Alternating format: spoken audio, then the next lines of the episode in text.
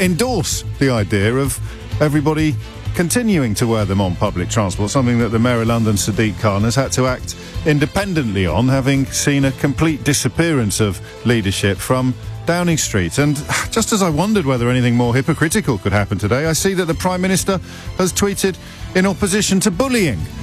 Priti Patel is still Home Secretary. On your radio, on Global Player, and Play LBC. Leading Britain's conversation. This is LBC. From Global's newsroom at 10 o'clock, the Transport Secretary is backing the London Mayor Sadiq Khan's decision to keep mask wearing compulsory on TfL services. Grant Shapps says it's in line with what ministers expected after it was announced that transport operators can make their own rules once England's COVID restrictions end from Monday. He says it no longer makes sense to have a blanket law. If we make it, or continue to make it, an absolute law that it's illegal not to wear a face covering, then you would find yourself in a situation on a long-distance train where you're perhaps the only person in the carriage or well-distanced, pointlessly for many hours wearing a mask. And we are trying to, at this stage, shift things to personal responsibility. People in Wales will find out later if the nation's COVID restrictions will be further eased. First Minister Mark Drakeford already delayed plans to relax the rules last month due to the Delta variant. Yesterday he told the Senate that the Welsh people favour a cautious approach.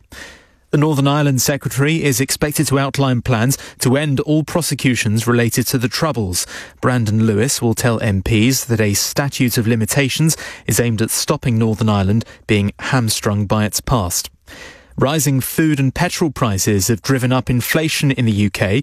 Official figures show the Consumer Prices Index hit 2.5% for the year to June, up from 2.1% the month before.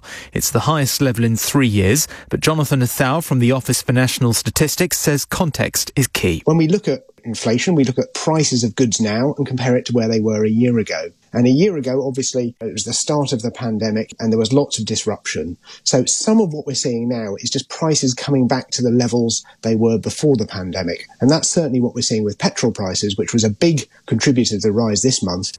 The Commissioner of the Metropolitan Police, Dame Cressida Dick, will be made a Dame Commander by Prince Charles this morning in recognition of her public service. She's been a police officer for 38 years and is the Met's first female leader. Also being recognised at St James's Palace is the Chief Executive of NHS England, Sir Simon Stevens, who is being knighted. In the city a short time ago, the FTSE 100 was trading down 30 points at 70.93, and the pound buys $1.38 and €1.17. And the weather, most areas fine and dry with plenty of sunny spells. Parts of the northwest of the UK will be cloudier and the chance of some light rain at times there later, and feeling warm, a high of 26 degrees. From Global's newsroom, I'm Simon Conway.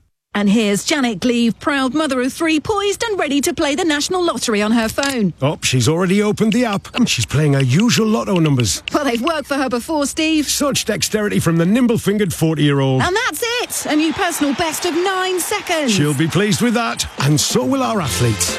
Every time you play the National Lottery, you fund our Olympians and Paralympians. When you play a little, you help our athletes a lot. The National Lottery. Your numbers make amazing happen. Account terms, rules and procedures apply. Players must be 18 or over.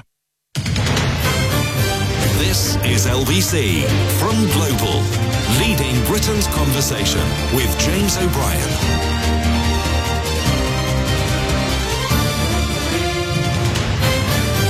Three minutes after 10 is the time. A very good morning to you. Early instructions. Time to crack open the world's smallest violins, because O'Brien is about to start whining about how hard his job is. Sort of. It is one of those days where we have to find a new variation on an old theme, because the question of why are they doing this, and then insert whatever the latest policy absurdity may be into that available space, or why haven't they done it sooner? Ditto, insert latest policy absurdity, or what exactly is the problem with why? And then people ring in and tell me why they do feel that masks or passports or whatever it may be are an appalling infringement of their civil liberties, despite having stayed silent while this government abolished their actual and literal freedom of movement. Never mind the legislation with regard to public protests that is still bubbling away. But face masks, public transport, Boris Johnson, Sadiq Khan, give it a bit of a shake and see if you can come up with a new formula. I am troubled slightly by the idea of the Prime Minister being so brazenly cowardly and refusing to face down face mask freaks on his own back benches. But obviously being cognizant of the fact that the public health and safety does depend in part upon people continuing to wear them on public transport. I do not understand, and this is what I mean about the world's smallest violins, in that we can't repeat verbatim the questions that we were asking yesterday and the day before and last week and last month and for most of last year.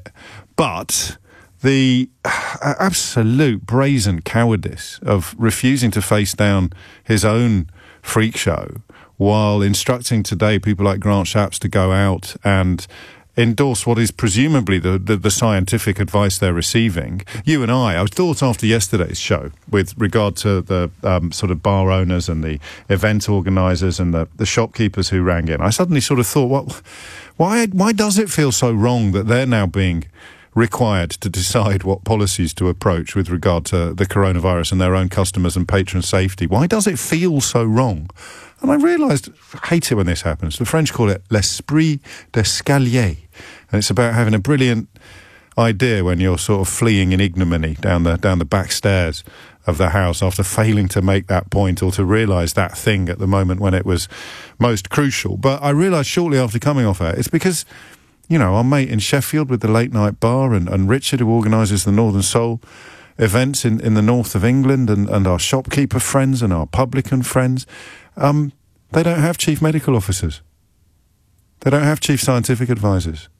They don't have the biggest brains in the land at their daily disposal to advise on what is and what is not safe. There is literally an army of experts and advisors that Boris Johnson can call on at any time of day or night to answer questions about things that would, in normal circumstances, be at the top of any leader's to-do list. He can literally call upon the best scientists in the world, even the ones that aren't on the payroll, like Whitty and Balance. You know, one imagines that if he wanted to put a call through right now to Professor Sarah Gilbert at the University of Oxford, the woman who came up with the Oxford AstraZeneca vaccine, one imagines that she would take his call. You know, he's got all of that. And yet he has said to you, the landlord of the Dog and Duck, the owner of Taboo nightclub, they were called things like Taboo when I was a kid, Mirage nightclub. You, the landlord of the White Swan or the owner of a T-shirt shop in Uxbridge, he has said to you, oh, you know, you decide what you're going to do. Even though you haven't got a chief medical officer or a chief scientific advisor, you've got a greengrocers in Grantham. But you decide what you're going to do on this. Me, I'm just the Prime Minister. Yeah, all right, I've got these people on speed dial, but I'm not going to ring them, you know. That'd be ridiculous. I've got socks to wash. I've got wallpaper to polish. I don't know what he does all day. He doesn't do any Prime Ministering, does he? I've got England footballers to offend. But you with your little shop or your big nightclub, you can decide how to handle this. It's incredible when you think about it. And that's, sadly, something that only struck me after I came off air yesterday, that single element of it. So what's so troubling about today's pronouncement from the Mayor of London, Sadiq Khan? Well, obviously, we leave the better safe than sorry argument to one side. But it's pretty hard to avoid the conclusion that the advice that is being received by all politicians is you should wear a mask on public transport. And look, what's the worst that can happen? How many times have I said this to you over the last year? How many times have I said to you, what is the worst that can happen? If it turns out a year from now that wearing face masks on public transport didn't make that much difference after all, and the science has moved, it's moved quite fast and quite heavily towards the conclusion that it does make a difference, especially to the likelihood of you infecting somebody else, What's the worst that can happen? You look back in a year and think, oh, well, maybe I didn't have to wear a mask after all. As I say, with each passing month, the possibility of that happening becomes less likely. But here we are, 9 minutes after 10.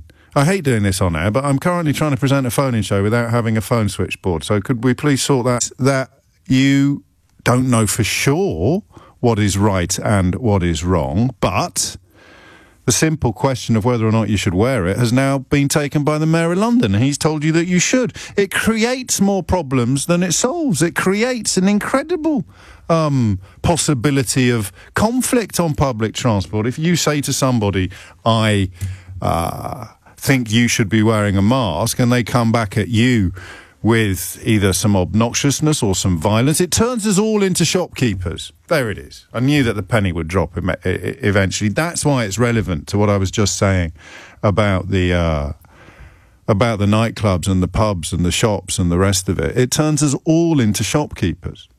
It turns us all into guards, potentially. I don't know what you're made of when it comes to challenging people in public, but that is what you are left to decide to do. People who suffer, and Sheila did some great work on this yesterday, people who are exceptionally vulnerable, people who are extremely vulnerable clinically, people who have suffered more privation since last March than the rest of us. We've all suffered a bit, but people since last March who've suffered the most are the people who are most worried about their health. And they rely upon us to help them. What has Boris Johnson said to them? Oh, yeah, all right, the land of men who put fireworks up their posteriors, you can rely on everybody else to take personal responsibility for your health. So, I kind of don't just want to know whether you're going to wear a mask on public transport or not. I do like the politics of it. I mean, it is obvious that Boris Johnson has abnegated all responsibility for this. He wants the pats on the back from his backbenchers for removing the compulsion, the requirement to wear masks, but he also now has to send people like Grant Shapps out to agree with Sadiq Khan that we should all continue to wear them on public transport. And I know this is a London-centric conversation, but the size of the story and the size of the city sometimes, I think, demand that we pay full attention to them. I mean, people with a genuine exemption obviously are almost also exempt from the debate. People pretending to have an exemption are such enormous idiots that one wonders whether there's any point at all in engaging with them.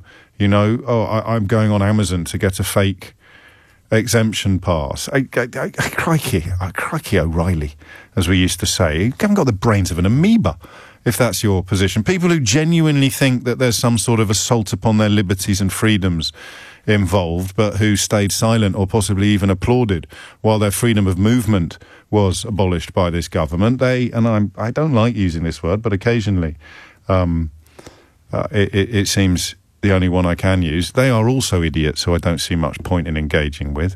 Oh, yeah, freedom of movement, down with that sort of thing.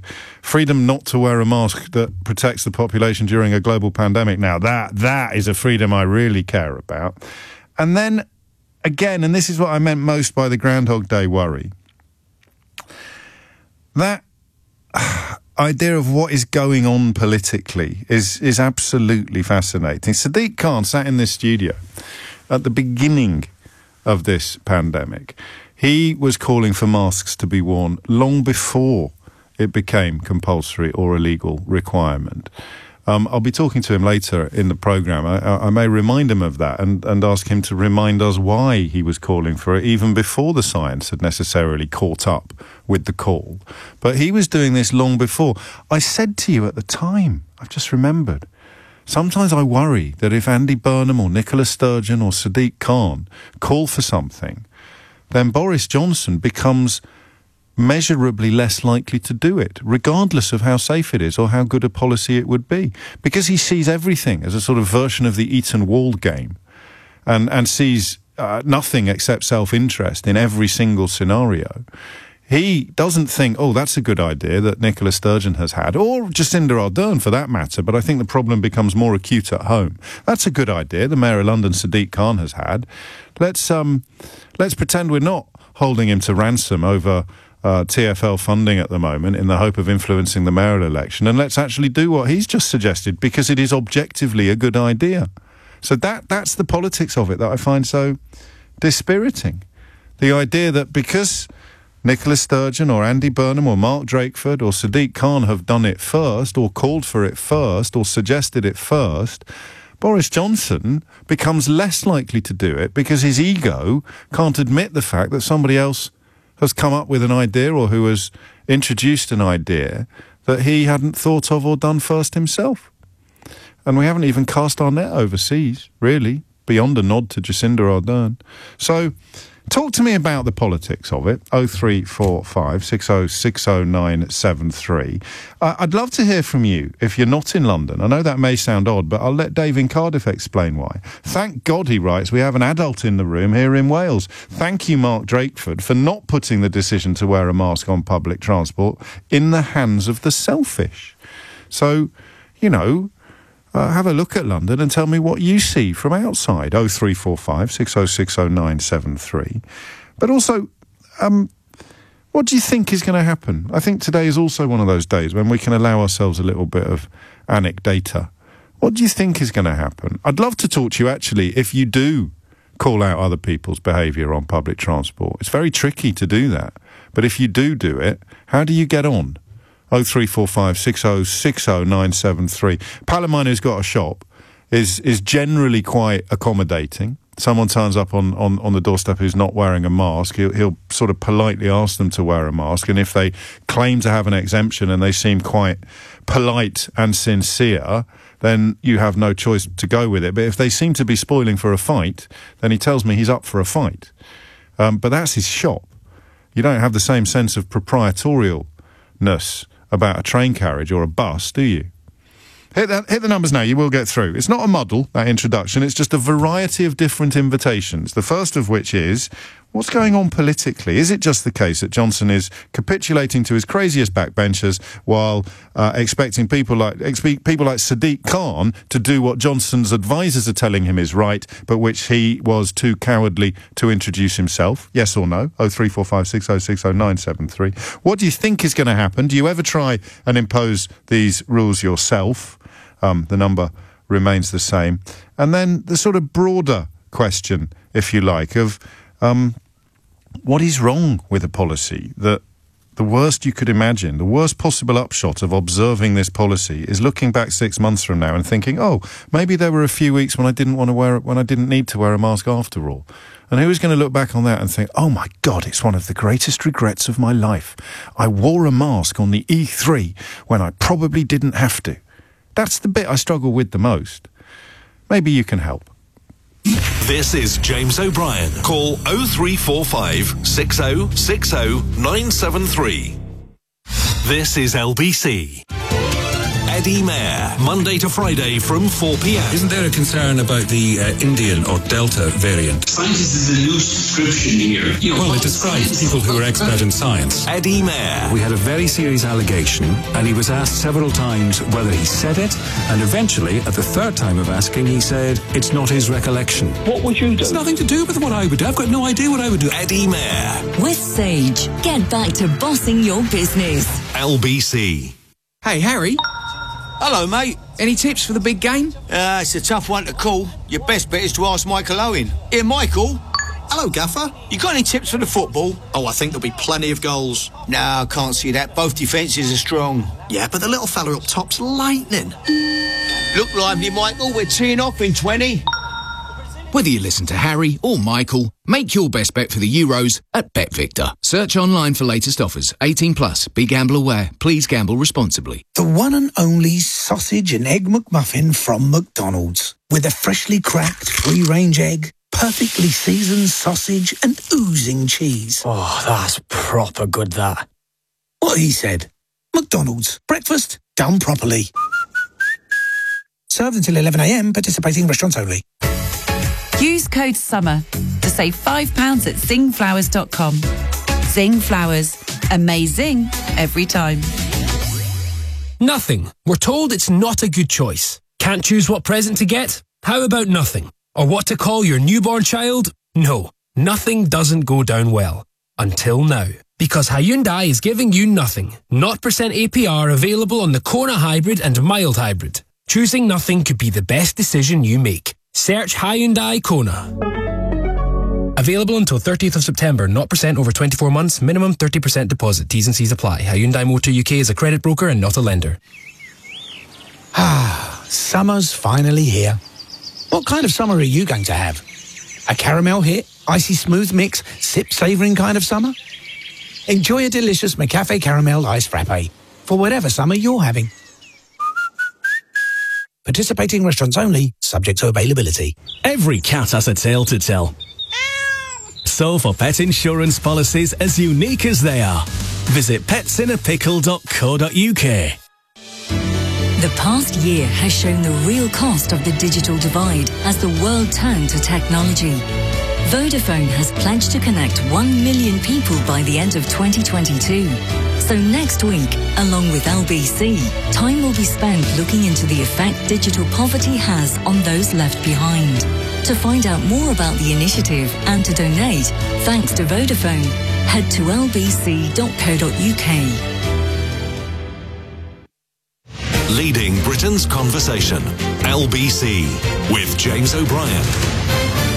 20 minutes after 10 is the time, so the politics of it, the reality of it, and the plausibility of it. Dave in Chesham sounds like someone you'd want on your side in a ruckus. He goes, James, the last time I called out a load of fellas for not wearing masks, I nearly ended up in a big old tear-up. I don't mind a scrap, but what can you do when four fit big fellas turn on you? It's dangerous. And Liz, who's in North Wales, says, oh my God, James, I've never been as happy to live in Wales as I have during this crisis. Watching the UK government muff this up time after time has concerned me greatly. P.S. I've been wearing a mask since the World Health Organisation told us it might help and will continue wearing it to give vulnerable people confidence that I give up. I can't say that word on the radio, Liz. You nearly got me into trouble then. I shall insert the word monkeys, I think. I'm confident that I give a monkeys about them. Yes, me too, actually, increasingly. And the WHO advice changed, because that's what science is, an ever-changing attempt to fit the best available evidence to the best available explanation. Kevin's in Crewe. Kevin, what do you reckon? I reckon that, it's just all to do with, I'm going to say, the B word about why we're... No, don't, no, not yet. It's no, it's 21 minutes after... I won't have it. Well, listen, they're rushing this through. He's doing it to obviously keep his back benches happy, keep them off his back. But also, Richie Sunak, he can see what's coming down the line. The economy is just going to nosedive. So it's like, get this place open. Let's try and save some. Let's try and get some money in the bank. But there's some logic in that. I mean, it's a gamble and a trade-off. But I can see wisdom in trying to get some tills open. I don't understand why he's thrown everything wide open on which is due to happen on Monday on one day. Maybe do a bit of this and a bit of that. Someone said it yesterday on your show. He's just opening. He's frightened of his backbenchers. He's playing to his gallery. As his base, as now we call it, the lunatics, I call them. But it's, you know, where I live, I know more people now that have got COVID than I did at the height of it. Yeah, same here. Actually, the people are dropping like flies at the moment. But the vaccination changes that picture hugely. You know that it does. What do you think is going to happen in Crewe? Crewe, oddly enough, of course, is the epicentre of the British rail network, as you know. So this is the most pertinent geographical location from which you could be calling. The Welsh First Minister has, like the Mayor of London, said people will be asked to continue wearing masks on journeys in Wales and even into England, even when they are no longer mandatory. So individual political leaders, devolved administrations are having to essentially say, please do it, while central government, national government is saying, don't worry, you don't have to. What do you think is going to happen, Kevin? Well, listen, as soon as you take it off, I lost my job earlier on in the year. I was in aerospace. I delivered. No. Honestly, it turns out it's probably the best thing that's ever happened to me. I now just do a delivery driver job for a local supermarket, and you can just see people changing. I delivered to a fella the other week. And he told me, it's all over on the 9th. Yeah, well, they started tweeting it's over. yeah, don't worry about it. It's all over now. And yet you see more and more people. Our cricket club, the cricket club I play at, the people there going down just with COVID. Young people, and this is the one. It's the young'uns now. And as we may discuss... I really do fear for them. Well, later in the programme, we're going to have a look at the vaccine take-up rate not being as high as we would hope among precisely the people that you're talking about. I'm sure for a variety of reasons. These are problems that you describe, and this is, as you highlight, a slightly Groundhog Day feel to things, because it doesn't matter what the actual topic is, whether it's face masks or COVID passports or nightclub door policies. The question is still the same. Why are they leaving it up to us? I don't have a chief medical officer. I don't have a chief scientific advisor. You know, I don't have these guys on speed dial to say, what do you think would be the best thing to do? Maybe Sadiq Khan does. We'll find out shortly after 10:30 when he talks to us. But the idea that you have a leader and he says, I'll do what you want, folks. And then the junior leaders have to, including Grant Shapps on this occasion, not a politician for whom it depends what name he's going by, actually. You know, he's in full Transport Secretary and flags mode today. He's not in his... He used a different name to flog get-rich-quick schemes on the internet. So even Grant Shapps is out there today saying, no, this is the right idea. What Sadiq Khan's doing is correct. How can you do both? How can you be in the cabinet of the man who said, oh, OK, folks, fill your boots, do what you want, but also come on telly and radio this morning doing the round saying, no, the Mayor of London is right. You should wear a mask on public transport. It's nuts. Tom's in Lowestoft. Tom, what do you reckon? Hi, James. Hello, Tom. I'm with you. Wearing a mask is a no-brainer, absolute no-brainer. When you have people, you have people like... the Lawrence Foxes of this world wearing lanyards around their neck and then going off skiing. I don't know that that's true. You'll forgive me for not being fully au fait with his, I don't know, his work, is it? I don't know if that's true. And if it isn't, then obviously we can't broadcast stuff like that. Best not to name names. We all know some numpty who thinks that they are... I don't know, somehow better qualified than the finest scientists in the world. But no-brainer is fair comment. What's going to happen, though? How much of that mindset is going to infiltrate our spaces, Tom? I think the whole mask-wearing thing is obvious. You know, if it's not going to... It doesn't hurt anybody wearing a mask. It does you absolutely no harm whatsoever, but you could potentially save... thousands of lives. I know. Well, I get that bit of it. Everyone else in Europe is doing it. Yeah. Every other sane, sensible country in the world is pretty much doing it. I think Sadiq Khan's got absolutely the right... idea. Again, that's why I like the phrase no-brainer, albeit that it's a little bit divisive. Yeah. Just let me nudge you not away from masks per se and towards this curious contradiction that we're caught up in today, where the Prime Minister is saying, oh, do what you want. And the Secretary of State for Transport is saying, oh, no, wear one. The law has been lifted, but the Mayor of London has introduced a sort of, what is it, a polite request? I can't quite square this circle, and I know it's about capitulating to backbenchers, but are we wrong? We could be wrong, and not for the first time, Tom, I want to be wrong. Are we wrong to think that this is going to make the situation worse? If you're in that category that you describe as no-brainers, you're probably already behaving like an idiot, aren't you? You're not just going to start behaving like an idiot on Monday. Yeah, absolutely. Those people like you mentioned before with the mask around the chin. Yeah. I mean, I think Boris wants to present himself as this great bloke who's going to give everybody everything they want and all the freedoms that they want. And everybody wants to say, freedom. All these people who are against masks who say, freedom is not wearing a mask. Yeah. But if you ask me, freedom of movement. Don't care about that. Goodbye, freedom of movement. That's absolutely fine. Wearing masks, James, gives you freedoms. It enables us to do more things in a pandemic that we wouldn't be able to do without them. I can't believe you have to say this stuff out loud. It enables you to do things during a pandemic that you wouldn't be able to do without them. That's the definition of a freedom, something that you can do, which you wouldn't be able to do in other circumstances. Unless, of course, you want to be free to spread your sputum all over train carriages and buses. 10:29 is the time. Thank you, Tom. 03456060973 is the number. Hannah says, I can't understand why people think it's such an infringement of their liberties. They don't, Hannah. They don't think anything. It's not thinking. It's like a kind of Pavlov's dog reaction where, somebody says... jump. And even if jumping would save your life, some people go, no, I'm not going to jump. I'm a free-born Englishman, man. I'm not going to jump. Magna Carta. And it's not thinking. I don't know what the word is. It's the sort of equivalent of hitting your knee with a hammer and watching your leg bounce upwards, except you end up kicking yourself in the face. But she goes on to say, it should be the same as wearing trousers. You just do it. There's an interesting challenge. I think the case for wearing face masks on public transport is probably greater than the case for wearing trousers, isn't it? No? Especially if you've got legs like mine. It's coming up to 10:30. Very shapely legs. We'll speak to the Mayor of London after this, but first, Holly Harris has your headlines.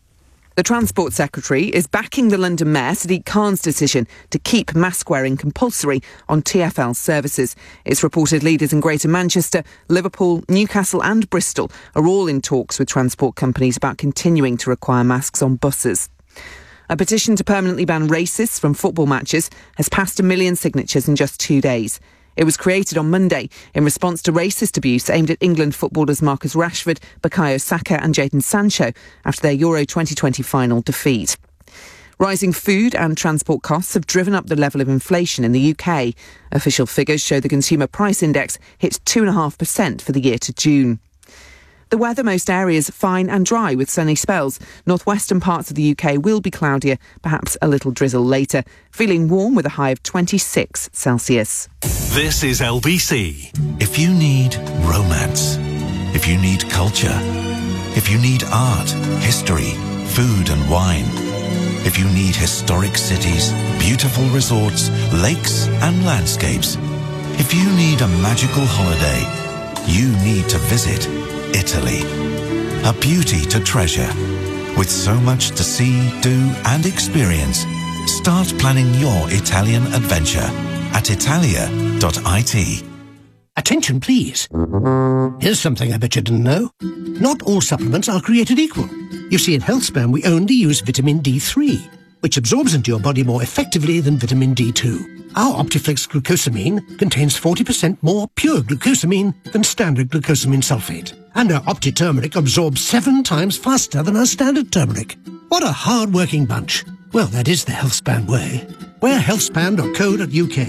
Vitamins and supplements in-store and direct to your door. Nothing. We're told it's not a good choice. Can't choose what present to get? How about nothing? Or what to call your newborn child? No, nothing doesn't go down well. Until now. Because Hyundai is giving you nothing. 0% APR over 3 years on Tucson models with nothing to pay up front. And with the Tucson winning the Auto Express mid-size SUV of the year, choosing nothing could be the best decision you make. Search Hyundai Tucson. Available until 30th of September. T's and C's apply. Hyundai Motor UK Limited is a credit broker and not a lender. German transport regulator rules Mercedes installed unauthorized defeat devices. Mercedes pays $1.6 billion to settle US claims. If you or your business bought or leased a diesel Mercedes vehicle manufactured between 2009 and 2018, you could be eligible for compensation, even if you no longer own or lease the vehicle. Join the claim. Visit mercedesemmissionsclaim.co.uk or text JOIN to 85222. If you want to make the most of smart working, then here's a desk that'll work for you. From My Smart Desk. It adjusts to sitting or standing positions at the touch of a button.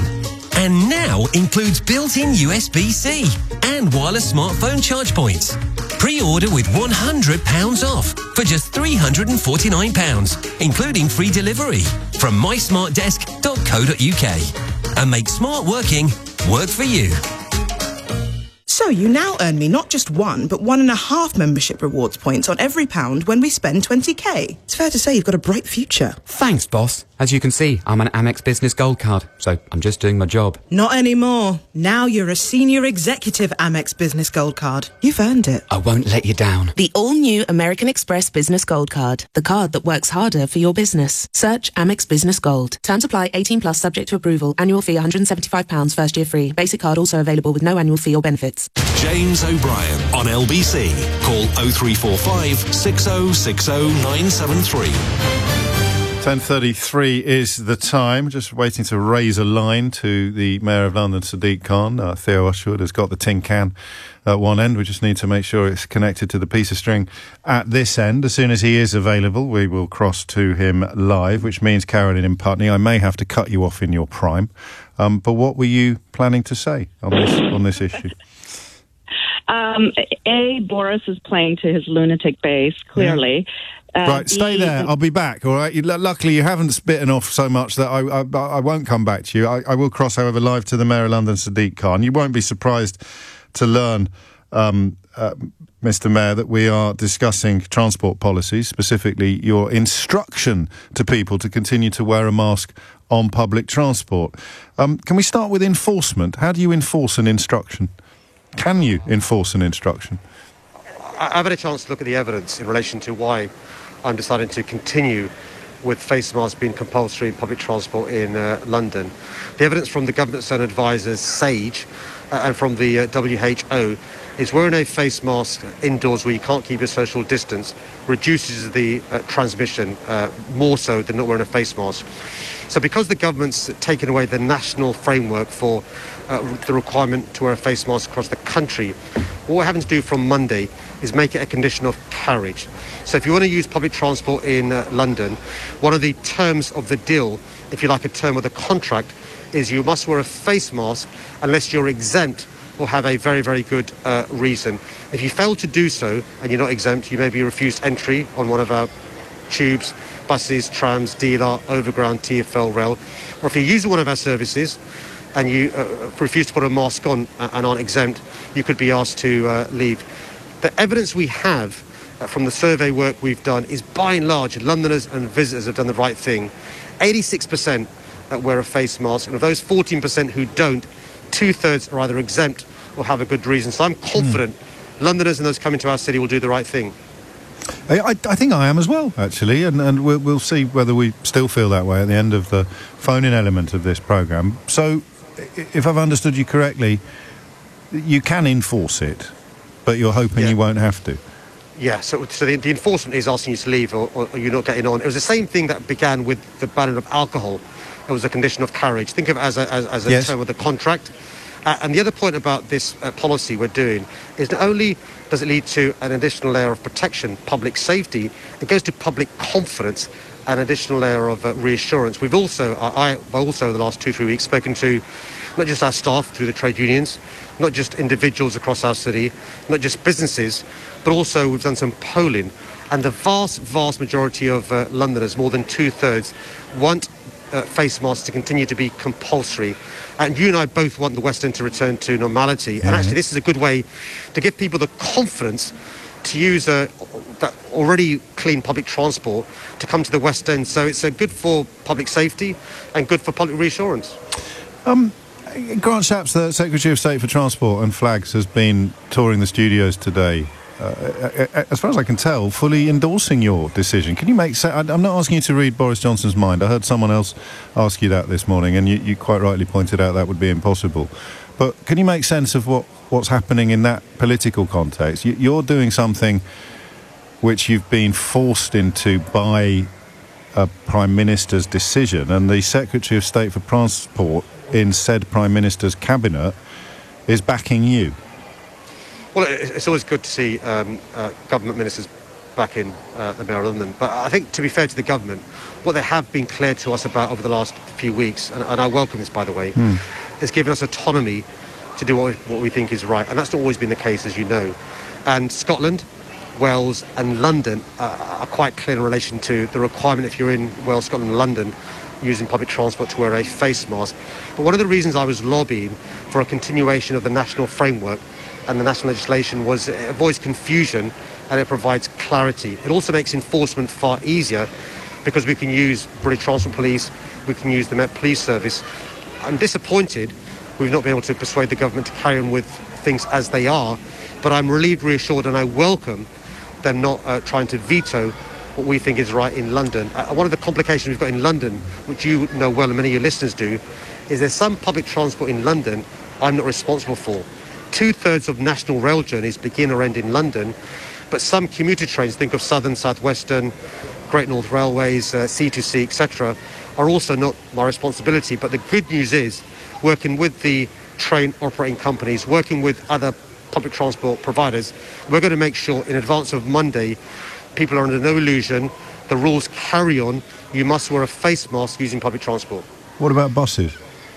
Buses as well. Well, here's a bus driver, Nick Philpott. Please ask Sadiq Khan how exactly the wearing of face masks will be policed. As a London bus driver, we see an enforcement officer about once every other month. Give the driver the power to refuse travel. Whenever I've refused travel, I've been called in for a disciplinary. Well, it's because we've been speaking to people like Nick, although not clearly not Nick directly, that we've decided to continue with the compulsory wearing of face masks, because not only am I keen to make sure we have public reassurance and public safety, I want safety of my staff as well. No, I know you do, but he's just told you that if he tells someone they can't come on the bus unless they're wearing a mask, he can end up facing a disciplinary. Yeah, no. So firstly, it's important to explain why we're continuing with the compulsory wearing of face masks. In relation to enforcement, what we don't want is a bus driver or a tube worker to put themselves at risk in relation to enforcement. So we have got TfL enforcement officers. If a bus driver is worried about his or her personal safety, they should use their radio to contact the garage, who will contact the Met Police Service or BTP. What I'm afraid will happen, as has happened, is some people will break the rules. Let's be quite clear about this. Even over the course of the last 11 months, we've had to issue 4,000 fixed penalty notices. I'm sure many others, well, I know many others, have broken the rules and had no enforcement action taken against them. The choice is, do we allow best to be the enemy of the good? Do we allow an imperfect situation or a situation that's gung-ho? I'm against gung-ho. What I'm in favour of is continuing to use the rules we have, conditions of carriage, continuing to use forums like LBC and others to make sure the public are educated on the importance of wearing a face mask. A face mask, by the way, is one of the most unselfish things you can do. We want to support our bus drivers to make sure more and more of their passengers who may come into close proximity, may have the virus, don't show symptoms, and wearing a face mask, they can be kept safe. And finally, again, just to clarify that I understand what's going on behalf of my listeners, you have authority over the public transport, the parts of public transport in London that you've mentioned. Some people are confused about, for example, what's the point of doing this if I can sit in a theatre come Monday without a mask on? What's the point of putting one when I get on a bus? You don't personally, as Mayor of London, have any authority over theatres or nightclubs or pubs, and so that's where that confusion comes in. You are simply exercising control over the part of the city that you can, but it has fallen to individual impresarios or producers or nightclub owners or landlords or event organisers to decide what the policy will be in the parts of the capital that they exercise control over. But that's correct, but I would distinguish essential public transport. People have to get to college often or go to work, or go to an appointment with going to the theatre or a bar or a pub or a gig or a club. It's also important for us to recognise that when we use public transport, we could be sitting next to somebody who's clinically vulnerable or has an immunity that's suppressed, who has no choice but to use public transport. Clearly, leisure is an issue of choice. One of the things I'm doing, though, James, between now and next Monday, is accelerating the progress in relation to the vaccine rollout. So this Friday night, Tate Modern's going to be open late and offering jabs. This weekend, Spurs will be opening their stadium to be giving out the jab. The more of us that have the jab, particularly both doses, the more safe we're going to be. So, it's really important for us to recognise that using public transport for some people is a necessity, whereas going to a club, bar, gig is an issue of choice. And sorry, one more, if I may, because it's just come in, and I know you've seen my inbox when we do speak to Sadiq, so you won't be surprised by the tone of this one. I will not be wearing a face mask anywhere after 19th of July. TfL cannot overrule a national law. Where to begin? Well, firstly, I'm sorry you feel that way. But by the way, there are people like you saying the same thing about wearing seatbelts. Yes. There are people like you saying the same thing about smoking in public spaces. There are people like you saying the same things in relation to other issues. Look, the issue with this virus is the virus doesn't stay with the individual. So I understand completely the issue of personal responsibility. But, we live in a society where you mix and mingle with others, where 1 out of 3 people who have the virus don't show symptoms, and you can pass it on. But I tell you this, that person emailed in. The latest research from the Center for Disease Control in America shows, in fact, wearing a face mask may also keep you safe as the wearer of the face mask. So, look, nobody's taking away your civil liberties or human rights for the sake of it. What we're saying is, living in a society, we have a responsibility to each other, and that's why I'd hope that listener would think again, because how would he or she feel if their mum, dad, older relation who's clinically vulnerable, who may have the immunity suppressed, catches the virus and unfortunately loses their life? And it's a simple, inverted commas, sacrifice to make sure others are safe. Mayor of London, Sadiq Khan, many thanks indeed. The time is approaching 11:15. We'll come to Carolyn in Putney, if she's still awake. I don't mean that as a reflection upon my conversation with Sadiq Khan. I mean it solely as a reflection upon how long we've kept her on hold. And that answered most of my questions. Nick, thanks for that text. It arrived, that tweet. It arrived in the nick of time. I wouldn't be a bus driver for love nor money in this sort of scenario, because you don't feel supported, whatever the policy may be, or even previously, of course, the law. And don't forget, the number of public transport workers that have died during this coronavirus. I have the number 55 bus drivers filed away in my head, and 88 in total, but that may well have been superseded since the last time I checked. But I at least I now understand what is going on. The bit I don't, well, I do understand, but the bit I don't understand why more people aren't perturbed by it is Boris Johnson saying, yeah, whatevs, and his own Secretary of State for Transport and Flag saying, no, listen to the Mayor of London. He can't say out loud, listen to the Mayor of London, don't listen to the Prime Minister. But, I mean, that is loud and clear, isn't it, what is now between the lines. This is LBC.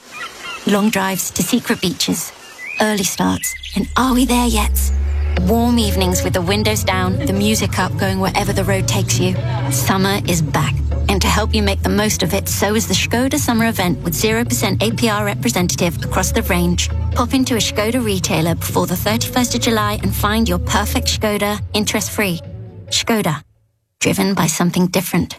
With Solutions Personal Contract Plan, minimum 10% deposit required. Maximum term 36 months. Ordered by 31st of July 2021. T's and C's apply. Excludes SE Technology and ENIAC IV. Indemnities may be required. Skoda Financial Services. Has your business lost at least £40,000 as a result of COVID restrictions?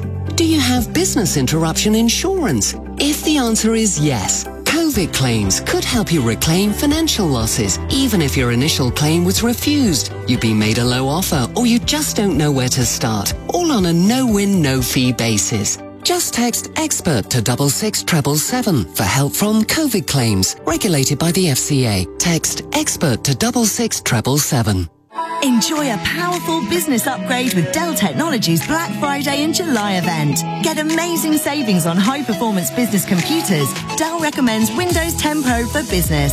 Plus, get great offers on Dell servers, monitors, docks, and more. All with easy financing options through Dell Financial Services.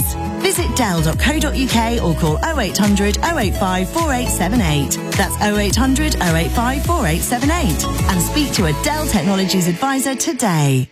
The Barbecue Bacon Stack from McDonald's, with creamy barbecue sauce, bacon, pepper jack cheese, and two 100% British and Irish beef burgers. The new Barbecue Bacon Stack from McDonald's. A lot to love. Only available for a limited time. From 11 a.m. until the 27th of July. Participating restaurants subject to availability. If you want to make the most of smart working, then here's a desk that'll work for you. From My Smart Desk. It adjusts to sitting or standing positions at the touch of a button.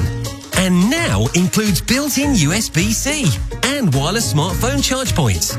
Pre-order with £100 off for just £349, including free delivery, from mysmartdesk.co.uk. And make smart working work for you. Attention, please. Here's something I bet you didn't know. Not all supplements are created equal.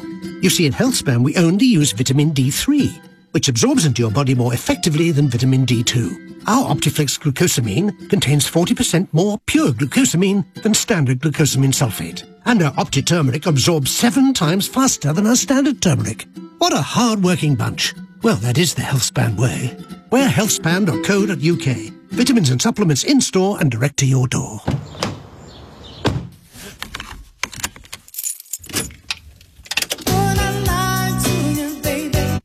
Hey? Is your car telling you the truth about its emissions. Millions of diesel vehicles could be producing much higher levels of pollution than claimed. If you've owned or leased a diesel vehicle, you could be owed thousands of pounds in compensation. Visit claimfordiesel.com to find out more. Lead Aid can only act for you if your vehicle was purchased or leased in England or Wales. Leading Britain's conversation, LBC, with James O'Brien. 10:49, you're listening to James O'Brien on LBC. With no further ado, back to Carolyn in Putney. Can you remember why you rang in? Can you remember what day it is? Are you still awake, Carolyn? I don't even know my own name at this point. Well, I'm happy to remind you. What would you like to say? They asked me to talk about politics, so I can do that. I do just want to start by saying I just came back from the Italian island of Ischia, where they are wide open and still wearing masks. You know, but they're open successfully to tourism, to all kinds of things. But people wear masks and they observe social distancing. Every person on the island is vaccinated, and it's working. And why the heck that lunatic Boris can't see the value in that is beyond me. It can't be beyond. I mean, have a go, just for me. Go on. Okay. Okay, a couple of things. Yeah. One, I do believe this man is monumentally stupid. Okay. Two, I do believe he is completely playing to his lunatic base. Yes. A lot of people who have been, raised on American movies about, that celebrate being mean. Let me pause you there. Do you see echoes here of the gun debate in America? Somebody suggested to me yesterday that the kind of, we've used some very, very rude words about them, and I'm just as guilty, in fact, more guilty than you of that. So let's just be a little bit more generous. Brexit hard man Steve Baker seems to be at the vanguard of this view, and they seem to feel, some people have suggested to me, when we try and understand where they're coming from, it's as if they think that being compelled to wear a mask is in some way the British equivalent of being suggested that you shouldn't be able to carry a gun wherever you go. So it's one of those positions that people feel very, very deeply, but those of us on the outside perhaps really, really struggle to understand. Yeah, I do. I see a lot of that because I've watched the gun debate for many, many years. I'm Canadian, by the way, not American. Okay, but, sure. As a Canadian, we sit across the border and watch all the crazy stuff that goes on there and just shake our heads. Yes. But yeah, absolutely, because, I think there's a lack of education. Definitely, I think. I mean, these are people in the House of Commons. Some of them would have gone to the best universities. Not so much the sort of poor sad sacks on social media, but these are, I'd hesitate to say intelligent, but they're certainly educated men and women. Yeah, there's a difference between education and intelligence, though, as you just said, and critical thinking skills. Not necessarily taught in all our better universities, sadly. But, I do think also that the world has trended toward just celebrating meanness and selfishness for a long, long time. Yeah. And that this is part of that. And, that does make people stand up and go, me, me, me, my freedom, my freedom. And honestly, the way social media works. I do. All it takes is, one little viral idiocy to get the ball rolling. Funny that you mention that, because I mean you're talking about social media stupidity, but of course it is infectious, as you've just described it in a similar way to how the virus is. Carolyn, I apologise for mistaking your nationality. It was only because you mentioned America. I'm always wary of that lazy presumption that anybody with a North American accent will actually be American, but the North American as in the continent. But you said America, so I thought I'll be all right on this one, and then lo and behold, you come back Canadian. Story of my life. Karen, I'm going to crack on. Lots of people waiting to talk, but some excellent points there. And that I mean, maybe it is just, it's a bit like me trying to understand some American attitudes towards not gun ownership, but being able to carry an automatic weapon in McDonald's. I'm never going to get why people think that's a bridge worth dying on, in perhaps the same way that I'm never going to get why people think being asked or required to wear a mask on a train is a bridge that some people think is worth dying on. It's just bizarre, utterly, utterly bizarre, but it's real, so we have to talk about it. Steve's in Aylesbury. Steve, what would you like to say? Good morning, James. Hello, mate. Yeah, it was something that occurred to me this morning on Nick Ferrari's show when Grant Shapps was on. Yeah. This thing about Dominic Cummings saying that Boris is like a shopping trolley with the wheels coming off. Yes. I think it's affecting Grant Shapps now. He was asked about, you know, wearing masks on tubes and trains and buses. And, it, you know, as you said earlier, he totally agreed with Mayor Khan on that. Yes. But he said, you know, on fast-moving, high-speed, long-distance trains, it shouldn't be necessary to wear a mask because you might be the only person in the carriage. Yes. That immediately made me think, well, what about HS2 then? We're going to be spending, I think the latest figures are saying, somewhere in the region of £140 billion on this project. Yes. And we're going to have people sitting alone in a carriage. How do you know they're going to be sitting alone in a carriage? Well, that was what Grant Shapps was suggesting. Oh, I see what you mean. But we are in a pandemic. Not having to wear masks. No, OK. I was about to give you the Shoehorn of the Day award there. I thought we had an HS2 activist who was desperate to shoehorn it into proceedings. But surely the only reason why people are going to be in carriages on their own, and there's nothing to suggest that HS2 is not going to be very popular and highly subscribed to, is because of the pandemic. So sometimes I get on trains. I've been out to Weybridge a couple of times lately, and I can sometimes, by the time we leave Clapham, I am sometimes the only person on the train because it's old school commuter belt and I'm not travelling during the rush hour and lots of people are still working from home. So I don't think that normal service involves one person being on a train. So the HS2 parallel doesn't.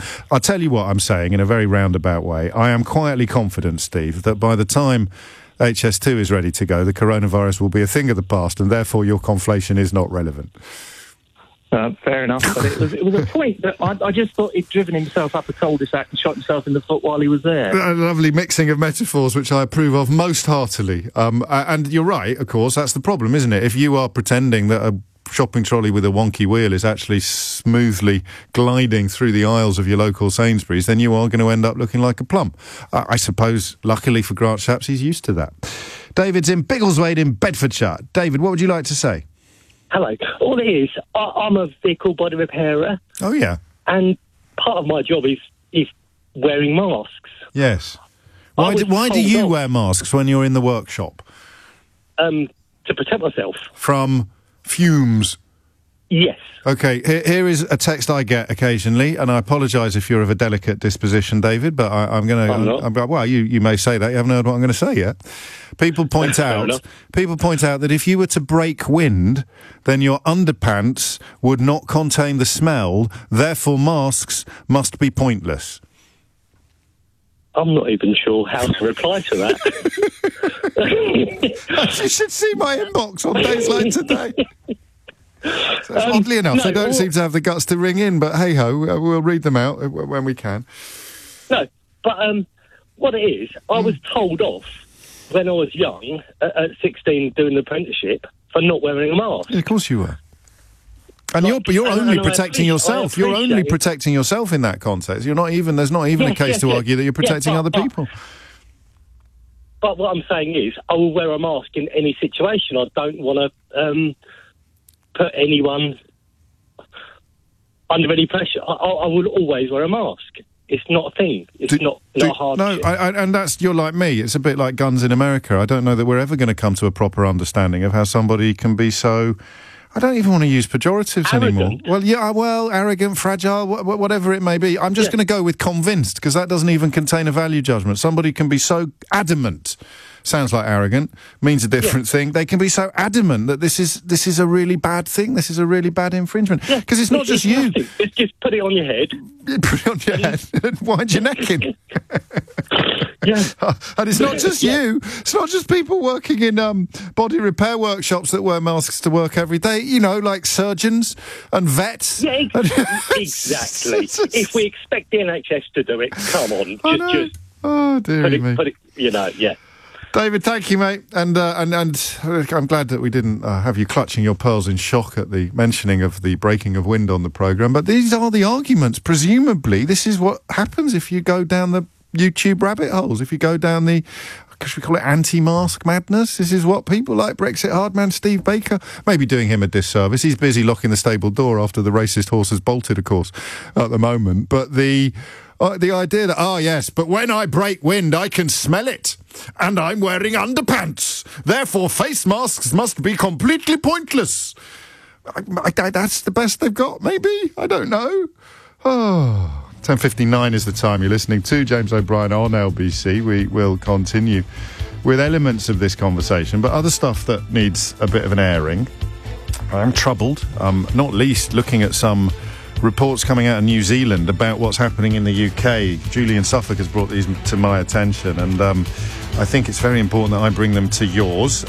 No scientist is infallible, no analysis is perfect, but there's a reason perhaps why newspapers that are getting increasingly impatient with lockdown are not reporting as much from other countries as they would do if we were performing brilliantly. But also, falling vaccine uptake means that the policy designed as a threat may well become a reality. On your radio, on Global Player, and Play LBC. Leading Britain's conversation, this is LBC. From Global's newsroom at 11 o'clock. The London Mayor says he's decided to keep mask wearing as mandatory on public transport in the capital in order to keep people safe and make them feel more confident about coming to the city. From Monday, they'll no longer be legally required in England, but the government has still advised that masks are worn in crowded places.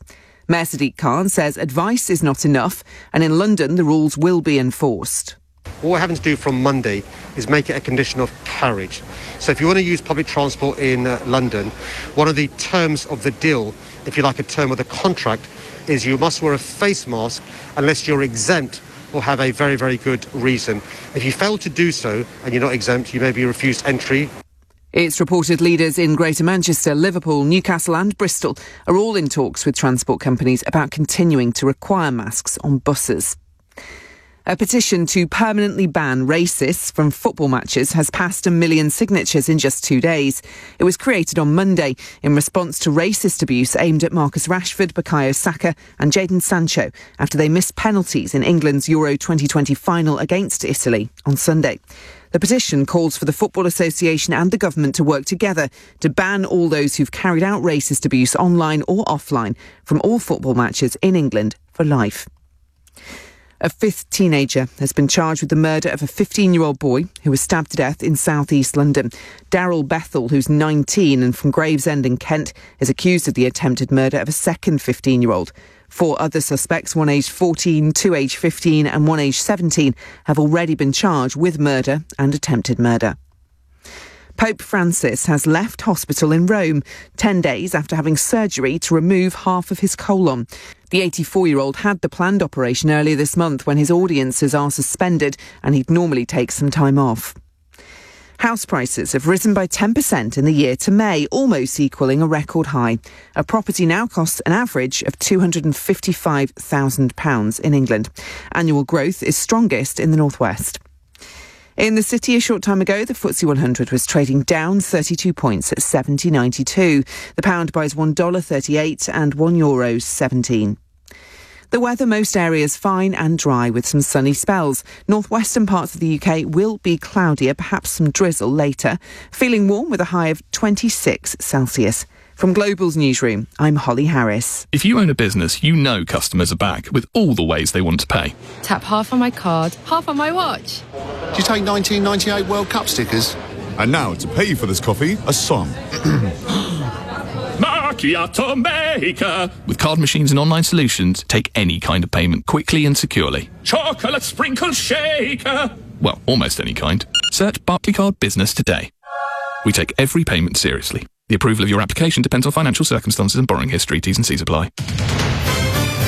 This is LBC from Global, leading Britain's conversation with James O'Brien.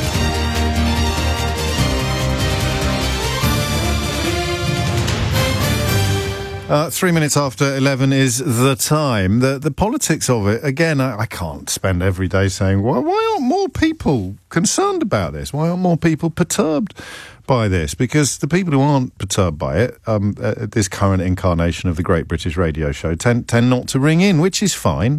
You're probably too busy enjoying all the benefits of Brexit to be ringing radio shows, but you'd think, wouldn't you, that a Prime Minister capitulating to the craziest wing of his own backbenches and then somehow simultaneously sending out his own Secretary of State for Transport to endorse a policy in contradiction of the government's own policies, Sadiq Khan saying we will enforce mask wearing on the tube, Grant Shapps saying good, and Boris Johnson saying, well, we won't.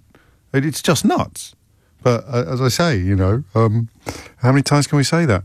And then that thing from New Zealand that I promised to share with you is quite troubling. Again, you know, it's a gamble, but it's our house that's being gambled with. So it's like watching somebody you don't really trust, but who has the keys to your car and your house. For whatever reason, you've ended up giving them to him, or you've been... You know, there was a big vote and everybody had to give them the keys to their car and their house. He's got 2 nines. You can see his hand. You can't see anybody else's. You can't see... So he's playing against the virus.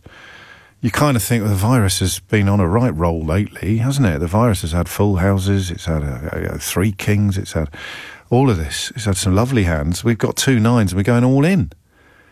But you have to hope he wins, because he's got your car keys and your house keys in the pot in the middle of the table. That's the madness of the current situation. Gemma Gagan is an evolutionary virologist at the University of Otago, which is in New Zealand. Again, I remind you, the country that has by many measures done the best. And this is what she said. I hesitate to share this with you, but from the very beginning, I've prioritised telling you the truth over anything else. For all the good it's done me. If you are going to train a virus to escape vaccine-induced immunity, you would do exactly what they're doing. And she's talking about us. You're basically providing a training ground for the virus to overcome those selection pressures. You're allowing the virus to continue to spread. With this moderately immune population, that's us, and with the Delta variant that has an R rate of 0, an R rate that's estimated to be probably 5 or 6, you need a threshold to be much, much higher than they currently have. Delta is not going to be the last variant. The semi-weak selection pressure for a virus in this big population, it's not good for the future of the vaccine. I'm sure that there is going to be some evolution of some sort of resistance. So there you have it. That's astonishing and rather wonderful how many of the prominent scientists during this period have been women. But here is one in New Zealand describing Boris Johnson's current policy in these terms. If you wanted to teach, literally, if you are going to train a virus to escape vaccine-induced immunity, you would do exactly what Boris Johnson is doing. Doff cap, tug forelock, hey, hey, shut up, O'Brien, you're such a doom-monger. I'm reluctant to read out some of the texts that are currently coming into the programme after the underpants analogy that was deployed by an earlier correspondent. The producer is keen that I don't. But, as ever, I believe that you deserve the facts. So I'll read out 2 of the more delicately phrased variations upon a similar theme. Here is one. So the original text suggested that because when you break wind... you can still smell it, face masks must be pointless. We're sent with a straight face. Kate responds, but when the texter breaks wind with a dodgy tummy, James, the smell may escape, but he doesn't spray substance through his underpants into the room. That's very delicately put. This texter, I suspect, is a bloke. That was a rather feminine explanation of the same theory. This texter says, James, if it was a wet fart... underpants would contain the aerosols. I did pronounce that word correctly. They contain the aerosols. Underpants always contain the thing that sounds a bit like aerosols if you're using them correctly. Don't get the giggles. You're nearly 50. 11:08 is the time. Brian's on the Isle of Dogs. Brian, what's going on? Morning, James. We're talking about masks again, not underpants, just in case you were worried. James, I was just taking up what Sadiq Khan was saying with regards to the buses. As a bus driver myself, I was a bit disappointed because, first and foremost, between Boris Johnson and Grant Shapps, they can't get their act together. Now, Sadiq is trying to do something which we as drivers find it extremely difficult to enforce. Yeah, I'm sure you do. Now it's all well good and saying about the TfL and the police. You know, There's over 6 million people a day that travel on the buses. James, it's nigh impossible to enforce what he wants. If somebody gets on the bus without a mark, do we stop the bus and stop? Well, you tell me. What have you tried? What have you done in those situations? What do you do? James, you get. It gets to a point, James, where you don't bother anymore. The abuse you get, you can call in. Now, imagine you've got over 600 routes. If every driver calls in at one time, what's going to happen, James? Because you're going to get one on each route. No, I mean, you're preaching to the choir here, and I don't think Sadiq Khan satisfactorily answered the question either. But I suppose in his defence, you just have logistically. What can they do?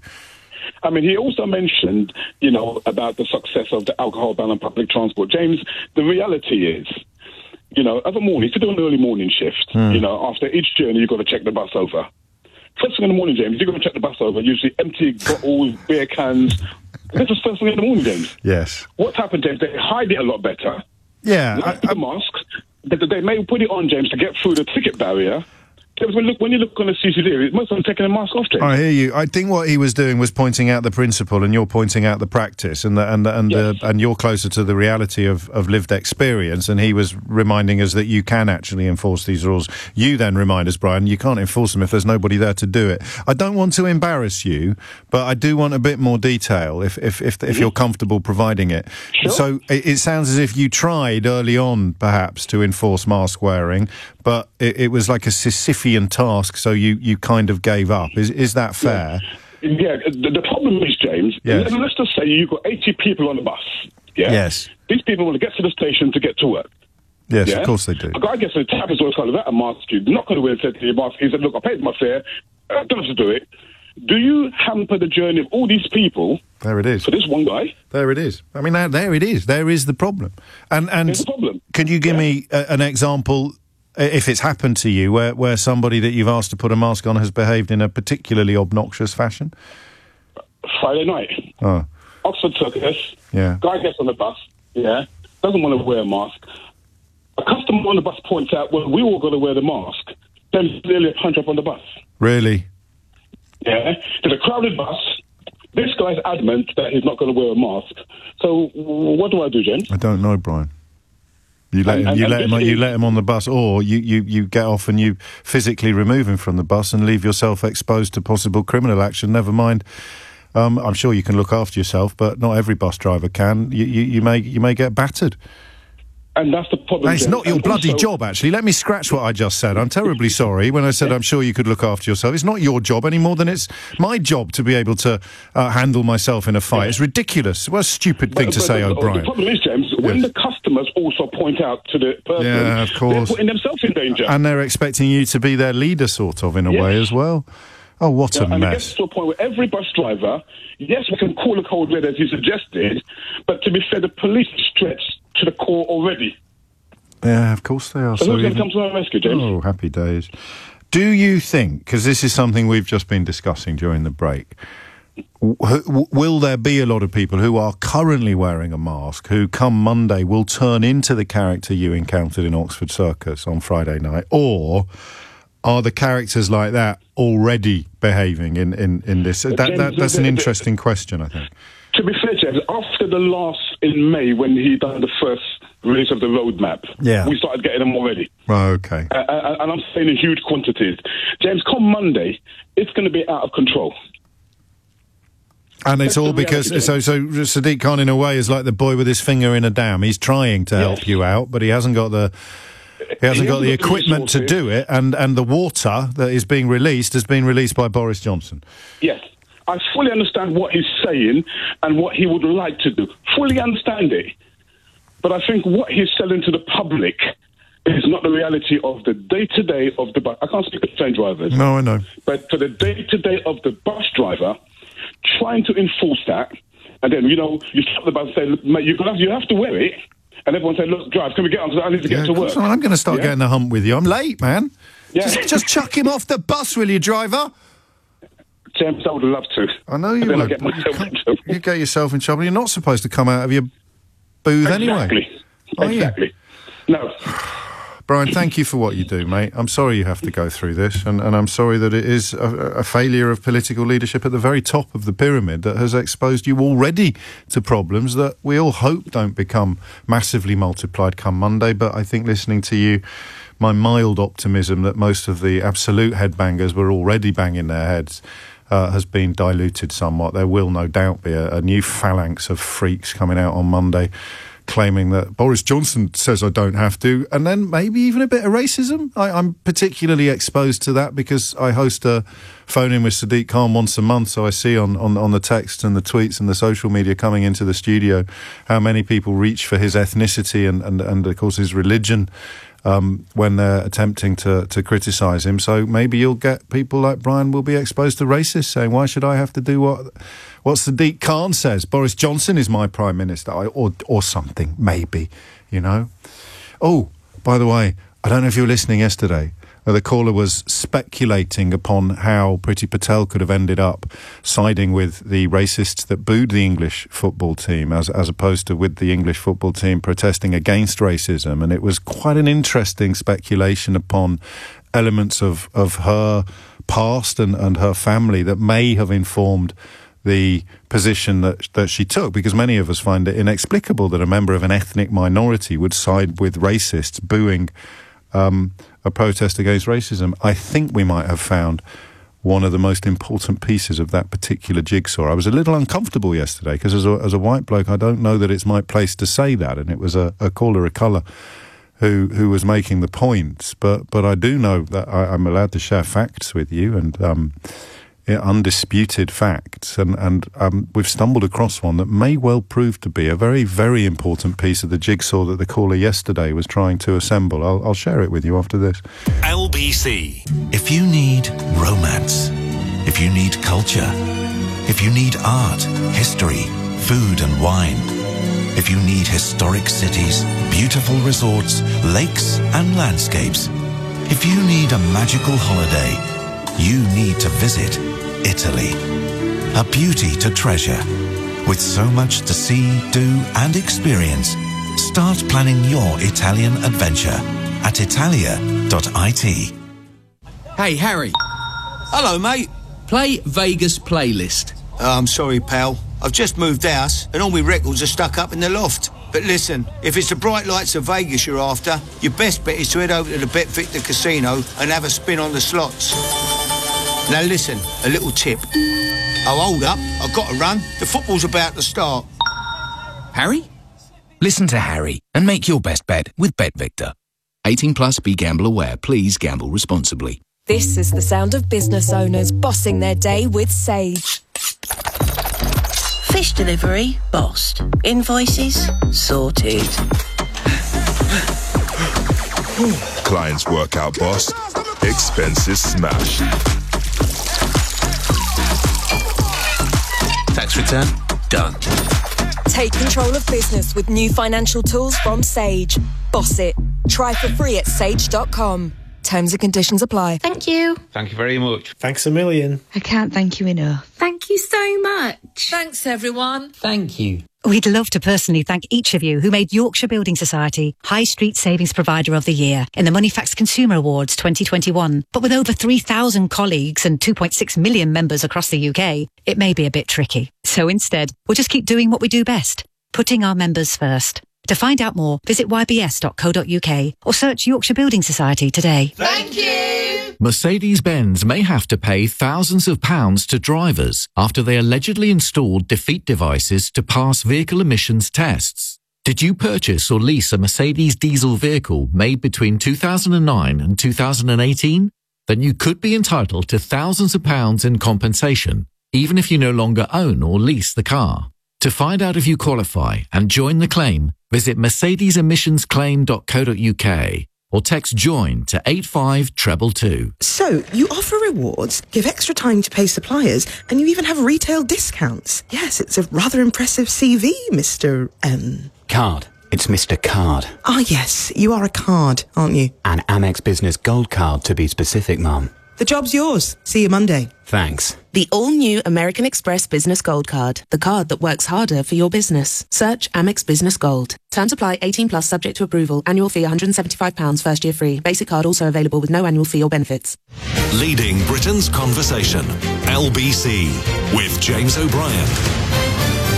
It is 18 minutes after 11. I won't tease you or stretch out the tension on that suggestion. It's an interesting piece of the jigsaw because we don't all have the same political views as our parents, of course. But the caller yesterday that perhaps gave the most food for thought beyond the obvious conversation about how a Home Secretary, how this particular Home Secretary could have chosen at the beginning of this football tournament to side, very deliberately chose as well, you know. I think the interview was given on GBBs, which is clearly, you know, quite a large tool in the culture war and the so-called culture war, and how she could have ended up deciding to side with the racists that were booing the footballers protesting against racism.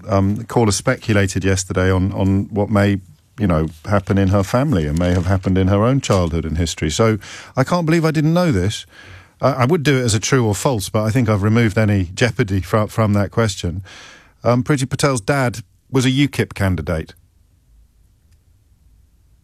Yeah, me too. 19 after 11, back to the question of enforcement. Brian has prompted a slight diversion, I think, on this, because what are you going to do if things do get much worse on Monday? Boris Johnson has blown a whistle. People may not want to admit that. People may want to pretend that he hasn't. But if you saw "it's over" trending, I had a text earlier. My inbox is just a mess at the moment. I have so many people getting in touch with the programme. If I don't grab it and mark it immediately, there's no earthly way I'm going to be able to trawl back and find it, because they're coming in at a rate of knots. I don't know what the R rate is for my inbox, but it's very high today. I got one from a fellow who just found out that his dad had been taken to hospital after coronavirus complications kicked in. So he got into the back of a minicab, and I'm sorry that I can't remember your name, and I hope your dad's all right. You didn't say. He got into the back of a minicab with his mask on, and the driver immediately said, "Oh, you can take that off, mate. It's all over on the 19th."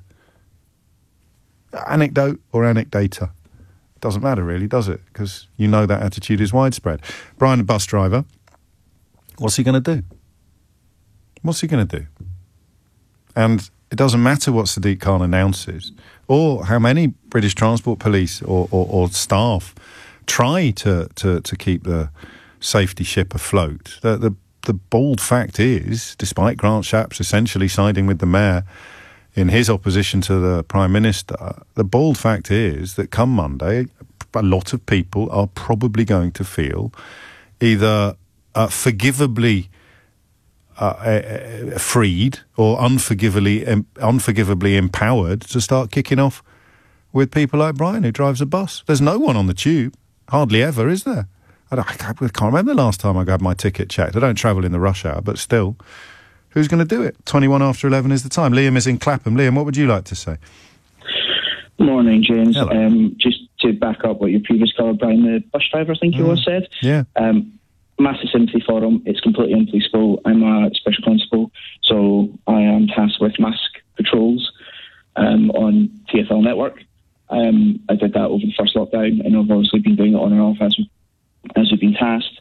It's completely unpoliceable. There are not enough staff to do it.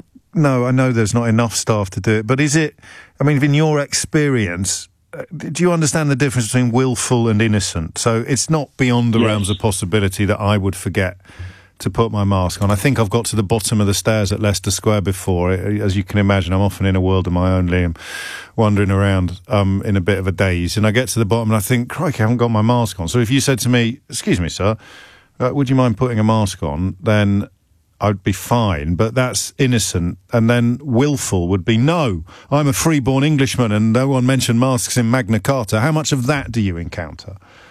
It's mostly 50-50. Okay. So lots of people will go 52-48, mate, I think, probably. I don't want to bring that up. No, nor do I. I can't. I must stop resisting. Go on. Yeah, lots of people will say, "Oh, apologies." We've had lots of people stop and go, "Oh, well, I don't have one. What do I do? You need to give me one?" To which I say no. Yeah. We don't have any to spare, especially the first one. We'd direct them to shops and they would go away, come back. And a lot of people would buy the mask packets and say, "Look, I only need this one. Just give this out to other people," which is really nice. Kind of reaffirms your your view of the general population. But then a lot of people take pride in going, no, I'm exempt, or they just shout in your face, I'm exempt, and then storm past you. And then you get a lot of other people who say, I'm exempt, and then as they walk away, they shout, I've got asthma or whatever. And then as other people come through behind them, they say, excuse me, have you got a mask? The person who just walked past you will shout behind you, oh, just say you're exempt. They can't challenge you. Just say you've got asthma. Then the person will look at you dead in the face and say, I've got asthma. And I have asthma. And my nails in my pocket. I can't turn around and go, well, I have it. I can wear a mask. I've had to arrest people wearing a mask. I can do all this. Why can't you? Because that's cheeky and I'll get a complaint put in.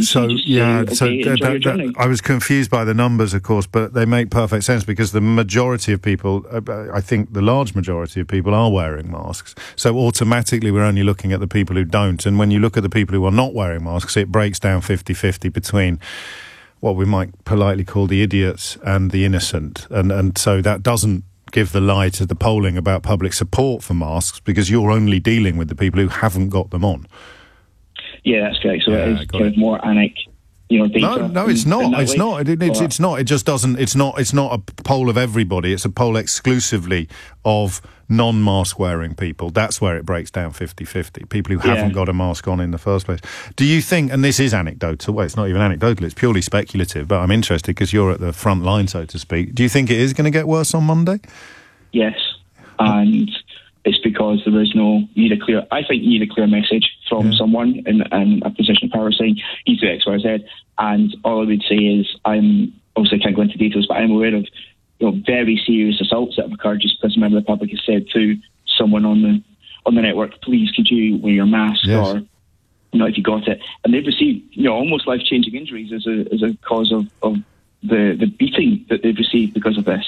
And understandably, staff from TfL aren't going to go up and say this, even if they can. No, you don't want them to either. I mean, they suffer more than enough in normal times, don't they? So it's bad, and I think it's going to get worse. And I'm not looking forward to being tasked to go out and do this again, but it's going to happen, and I'll be interested to see just how insufferable the people have become. The ones refusing to wear the masks. Hopefully, people wobbling will hear you, and they'll hear Brian, and they'll think, actually, do you know what? I think this is one of those circumstances where I do have to pick a side. And I think I'm going to pick Liam's side and Brian's side. It would be nice, but, we're all in this together, right? It's an unselfish thing. Wear your mask. It protects you a little bit, but it protects everyone else. And it means you can get home on time, not sick. Why would you not do it? I just don't understand. Obviously, medical exemptions excluded. That's absolutely fine. I just don't understand it. Anyway, I fingers crossed. And thank you for what you do. It's funny when you describe that wariness about being tasked once again with trying to enforce this policy come Monday, when it does feel as if the game is going to change. The word duty came into my mind. As special constable, obviously, but it's your duty. You might not want to do it, but you have to do it. And in many ways, I see that in relief to the phrase personal responsibility, leaving aside the irony of a man who's never taken responsibility for anything his entire life, including children that he's fathered, telling the rest of us to employ personal responsibility. Leaving aside that irony, that's the opposite of duty, isn't it? Duty is not about choice.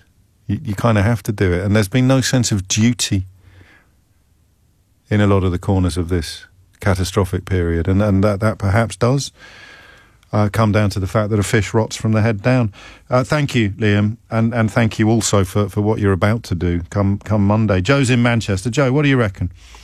Good morning, James. How are you doing today? Pretty good, actually, mate. What's on your mind? Oh, good. My main issue with this whole change next week is that I think that it's all well and good the government saying that people have to take personal responsibility, but I think that to go from a shift of government-induced responsibility to then saying it's actually on everybody else's shoulders, actually. Well, obviously it takes the blame off the government, but also I think that, as a few of your texters have shown, it means that I think it's given the public a sort of a false sense of hope that this is going away, when actually all the evidence is suggesting the otherwise. And I think that, that's the bit that's weird, isn't it? I haven't revealed it yet today, but you've reminded me. I generally remember most days to just keep an eye on where we sit on the international table of the most new cases. Do you want to have a punt at where we are today, Joe? Not a clue. Second, mate. in the whole world. We have the second highest number of... We've actually... And listen, I'm sure there are more cases in India, but they won't be testing and measuring it efficiently as we do. But, you know, this is the only table we have, and we're second now, second in the whole world, and we are introducing a lifting of restrictions that pretty much every other country on the planet thinks is at best optimistic and at worst downright deathly.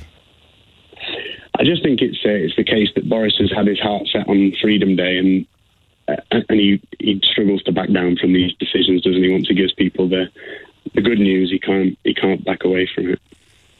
Yeah, and there it is. I mean, he would not countenance partly the crazy, the bonkers backbenchers, but you know, Brexit hardman Steve Baker and his mates, Ian Duncan Smith and co.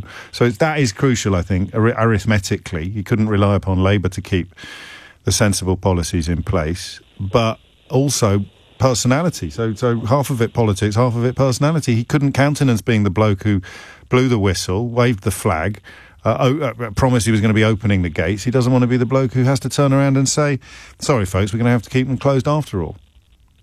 Well, ultimately, he's given the, you know, people like Sadiq Khan, he's given them the power to enforce these sort of the maintenance of these rules anyway. So I think it's just... is passing it on to... Well, he's given them the blame. He's given them the blame as well. The people that Brian and Liam have to deal with, the thugs and yobbos and free-born Englishmen who point out there's no mention of masks in the Magna Carta, they won't be blaming Boris Johnson when someone gives them a telling off, a ticking off. They'll be blaming Sadiq Khan. I'm sure that's a complete coincidence. Holly Harris is here with your headlines.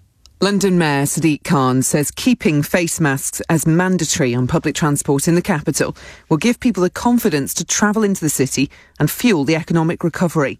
Across England, masks will no longer be legally required from Monday. A 36-year-old man has been charged with murdering a 16-year-old boy in South London. Keane Flynn Harling was found stabbed to death in Oval Place in Lambeth more than a week ago. The government's expected to introduce a statute of limitations to end all prosecutions related to the Troubles before 1998. It says it will help stop Northern Ireland being hamstrung by its past. The weather, most areas fine and dry with some sunny spells. Northwestern parts of the UK will be cloudier with a little drizzle later. Highs of 26 Celsius. This is LBC. Would your dog like peace of mind from Pets in a Pickle Pet Insurance? That's a yes from him. Visit petsinapickle.co.uk. Excuse me, is there a cash point near here? Of course. End of this street. Exactly 48 steps for someone 5'11" with size 10 feet. Then turn 90 degrees counterclockwise and continue for 341 metres. That's 372.922 yards in old money. Then at Zeiss, we pride ourselves on being precise. Really precise. Engineering innovative technology into every lens we make, all subtly engraved with our signature hallmark. Zeiss lenses. Precision you can see. Available at Boots Opticians. Long drives to secret beaches. Early starts. And are we there yet? Warm evenings with the windows down, the music up, going wherever the road takes you. Summer is back. And to help you make the most of it, so is the Skoda Summer Event with 0% APR representative across the range. Pop into a Skoda retailer before the 31st of July and find your perfect Skoda, interest-free. Skoda. Driven by something different. With Solutions Personal Contract Plan, minimum 10% deposit required. Maximum term 36 months. Ordered by 31st of July 2021. T's and C's apply. Excludes SE Technology and ENIAC IV. Indemnities may be required. Skoda Financial Services. Find the credit card you've been looking for. Quick check won't affect your score. See if it's a yes, no need to guess with an Ocean credit card. With a credit limit up to £1,500. Check if you're eligible for an Ocean credit card. It only takes a minute. Intelligent Lending Limited is a credit broker. Capital One the exclusive lender. Representative 39.9% APR variable. No annual fee. Get a credit limit of up to £1,500. Visit ocean.co.uk. Picture the scene. Warm summer sun, the smell of sea air, and ice cream. Ice cream with sprinkles. It feels so good. Know what else feels so good? Knowing that Pension B combined your old pensions into one simple online plan, managed by one of the world's largest money managers, for peace of mind.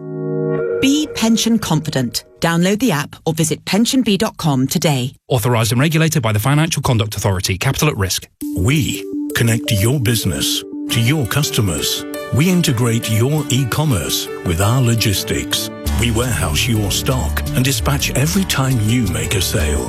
We are fulfillment.co.uk. From your store to your customer's door, you sell it and we'll do the rest. And we pick, pack and ship from as little as £1.88 per order. Search wearefulfillment.co.uk, putting the logic into logistics. Use code SUMMER to save £5 at zingflowers.com. Zing Flowers. Amazing every time. James O'Brien on LBC. Call 0345 6060 973. It's 11:34, and I think I'll squeeze in a couple more calls on the masks issue, partly because Guy and Neve have been waiting so long, but then I probably will move on. So apologies to Denise and to Malcolm and to Tristan and to Benjamin and to everybody else. I'm sure Sheila and or Eddie will be taking up this conversation as well. I'm conscious also of it being a bit London-centric, although the First Minister of Wales, of course, and the First Minister of Scotland have also done what Sadiq Khan has done, which is not what Boris Johnson has done. And that mystery of quite what Boris Johnson is up to is, I think, the question that Guy in Harrow is going to have a crack at answering. Guy, what would you like to say? Yes, just before I do, I just wanted to say that I was leafing through my favourite magazine, opened it and saw an article by one James O'Brien. That's the Times Literary Supplement. Oh, I look forward to reading that. So I'll take it out of us. Yes, thank you, Guy, thank you. The point I wanted to make is that I just think that it's probably quite deliberate, the kind of dissonance in the messages that is coming out, yes. And it kind of suits them quite well to actually have two different messages operating to two different parts of the population. So to the slavering backbenchers and the freedom people, you know, there's Boris waving the flag, rah rah rah, it's Freedom Day, and then at the same time to the majority of the population, according to polling, who actually are very concerned about the lifting all these measures.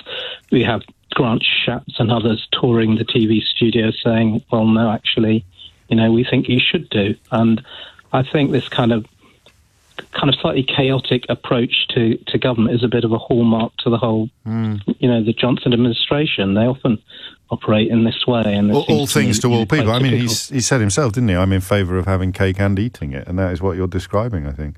Exactly, yeah, exactly. Cakeism. Cakeism. There's one thing I wonder, actually, which is I presume that he hasn't, I suppose he's curried favours with the backbenchers, hasn't he? Because it's no longer compulsory. And I think I saw that civil servants or parliamentary workers are going to have to wear them, but MPs themselves will not have to wear them. For them, it will be a matter of personal choice, which in many ways sums up the point you've made. But I don't know, I mean, the real headbangers, the real kind of Magna Carta mob, I don't know if this will have actually appeased them or appealed to them. Well, you think it needs to go even... Yeah, I mean, you know, people who genuinely... Nick had a caller yesterday who genuinely thinks there's some sort of international conspiracy to bring about an Orwellian... And again, I have to point out, these are the people who generally waved through or cheered the abolition of freedom of movement and real freedoms, but they still exist. They're real people, even if the position is ridiculous. I don't know that they probably think, because, you know, there's still going to be masks out there and there's still going to be some venues might require passports. Passports, as we'll discuss a little later, could become bigger and more of an issue. I don't know. I mean, I guess I wonder, Guy, whether we need to have a look in the really mad corners of this movement to know whether or not Boris Johnson is winning over people in the constituency you describe. I think the other point I wanted to make is, and it's sort of aligned slightly to what the previous caller makes, is it really suits them to have other people taking the flack, so Sadiq and the poor bus drivers. Absolutely. And again, that's very typical of the approach they've taken to local government, basically, yes. I think, in which they put through massive cuts to local government on things that are unpopular to cut, and then local government has to take the flak. You know, the councillors have to take all the flak for it, and they sort of float free from it. It seems to me that this is the same sort of thing again. Yeah, well, not just, I mean, local government in a way sign up for this sort of thing, even if they didn't sign up for it on the scale that you describe and it's unfolding. But I increasingly see it in the terms that we touched on earlier, the idea that I am the Prime Minister, I have a Chief Medical Officer, a Chief Scientific Officer, I have a phalanx of advisors, I have the finest scientific minds in the land on speed dial. I'm also in charge of the Army, the Navy, the Air Force and the Police, the Fire Service and the NHS. But, you know, these are all part of my portfolio. But when it comes to making sure that people not wearing masks don't get onto buses, it's all down to Brian, the bus driver. That's, I'm afraid, the reality of it. And that is, you know, in a typically excitable way, that's precisely the point I was the excitable one Guy was making more calmly. I hope you enjoy the article, Guy. I was quite pleased with that, actually. 11:39 is the time. Niamh is in Manchester. Niamh, what would you like to say? Hi, I'm kind of terrified about the 19th because I'm clinically extremely vulnerable. Oh, and I've been able to start doing things. So, like, work have been brilliant, and I've just started to go back to work before the May half term. So I'm in a student-facing role. And in my work, they decided to ignore the lifting of masks because it's 16 to 18, yes, and to carry on wearing masks, which obviously offered me extra protection. I don't want to drive. It's a city centre campus. I want to be able to use public transport because otherwise I'm stuck in traffic. I'm more likely to be late. My condition means I'm stiff in the morning. So I can't leave earlier because I'm not ready to leave early, if you see what I mean. And then the guidance is ridiculous. It says, avoid meeting people who are unvaccinated. Well, I've got a 6 and 8 year old, they're unvaccinated. You know what I mean? I can't avoid them. To meet outside all the time. Well, it's sort of, so I feel like my life's been curtailed again, and it says, do things like go to the pharmacy at quieter times and stuff, when right. I feel like I am double vaccinated, but there is the issue that I'm on immunosuppressant drugs. So there's a question about how had that's taken. We're not allowed or given the opportunity for antibody tests to see whether the vaccine has worked for me or not. So it's just a bit kind of, I feel like I've come out of shielding and then I'm kind of almost been asked to shield but without the extra protections. Now, I have to say my work have been amazing. They've been absolutely brilliant. And also, I don't want to work from home again. No. It was difficult to support students from home. They need me there. And but I don't want to have to challenge them to say, could you please wear a mask while you're with me? And I'm doing a one-to-one. You know what I mean? It's, if there was, I just don't understand the lifting of the masks because that last bit of protection. Well, have you tried? Students as well. They're 16. From the. The unvaccinated population, there seems to be, it's almost like, okay, well, you've sacrificed everything for the elderly and vulnerable. Yes. Now we're just going to let you deal, you have the virus ripped through you, and then there could be a variant that the vaccine doesn't protect, then we're all back to square one. Yeah. No, sorry. I mean, you've got a lot to say, and I'm happy to hear it. I want to hear it. You just said you don't understand the lifting of the mask. Can I push you to try? I mean, because some of the reasons we've heard have been pretty cynical. But I mean, it must make some sense somewhere to someone. Like, most obviously, I suppose, Boris Johnson. It just seems to me it's kind of kowtowing to his backbenchers. They kind of, we've not got freedoms because we've got to wear a piece of cloth over our face. It's just absolutely ridiculous. Yeah. Even more ridiculous. I know, and also it's just other issues as well, in the sense that I'm awkward and a bit bolshy, so. Welcome aboard. I have an invisible condition, so I struggle with my left ankle particularly. Okay. And so sometimes I'm, I tend to, on public transport, use my cane whether I need it or not, just to have that visibility of, please give me a seat. Yes. And I wear a sunflower lanyard, but I'm not mask exempt. So the other issue I've got is that there's all these people who don't really, and are confused by me wearing a sunflower lanyard because they only see it as people with autism or somebody who's mask exempt. Yes. And the whole idea is that it just gives people realizing that it might take me a little bit longer to get on that, get up that step, give me a bit of space, or I might struggle to stand for long periods. And that's kind of almost the sunflower, the meaning and the purpose of the sunflower lanyard has almost been eroded as well to this. So that's kind of another bugbear I have, but I'm being awkward enough to kind of carrying on wearing it, and people can ask me why you're wearing it when you've got a mask. And you get that? Do you get that a lot? Or I mean, I know that if it happens once, it's going to really resonate with you and stick in your memory. But does it happen a lot? I don't get any huge amount, but one where it did stick in my memory was going to physio, and they're like, "Oh, are you mask exempt?" I'm like, "You're a physiotherapist, sure. You should know about a sunflower lanyard." Yes. You know, so that one kind of stuck in my memory more, and I did like I deliberately do it at work as well, so that students can ask, I can open that conversation with them and go, "Well, actually, the lanyard means lots of things, and this is the reason for it." But it's just, I feel like it's sort of. So you, I mean, just to be clear, you'd be entitled to it for a variety of reasons, but it's one of the reasons that you describe in these terms because it confuses people. Yeah. Because I'm not mask exempt and I will wear a mask, but I am slower at times. I do struggle if I have to stand up for long periods of time. I'm, you know, in queues and things. Sort of, I tend to bring a shopping trolley if I'm only getting three things because I lean on the trolley, type of thing. No, I understand. So it's just kind of that kind of nod of. What will you do on Monday, Niamh? Will you give it a whirl and see, or will you just err on the side of caution and change your? I think we're erring on the side of caution. My partner's already said that he'll do the shopping from now on, and I've got that option. I'm not, if I was a single mum, I don't know what I would do. True. And I will carry on doing the school pick up and drop off. I will, wear my mask in the playground regardless of what everybody else is doing. It's kind of I've noticed more and more people not doing so.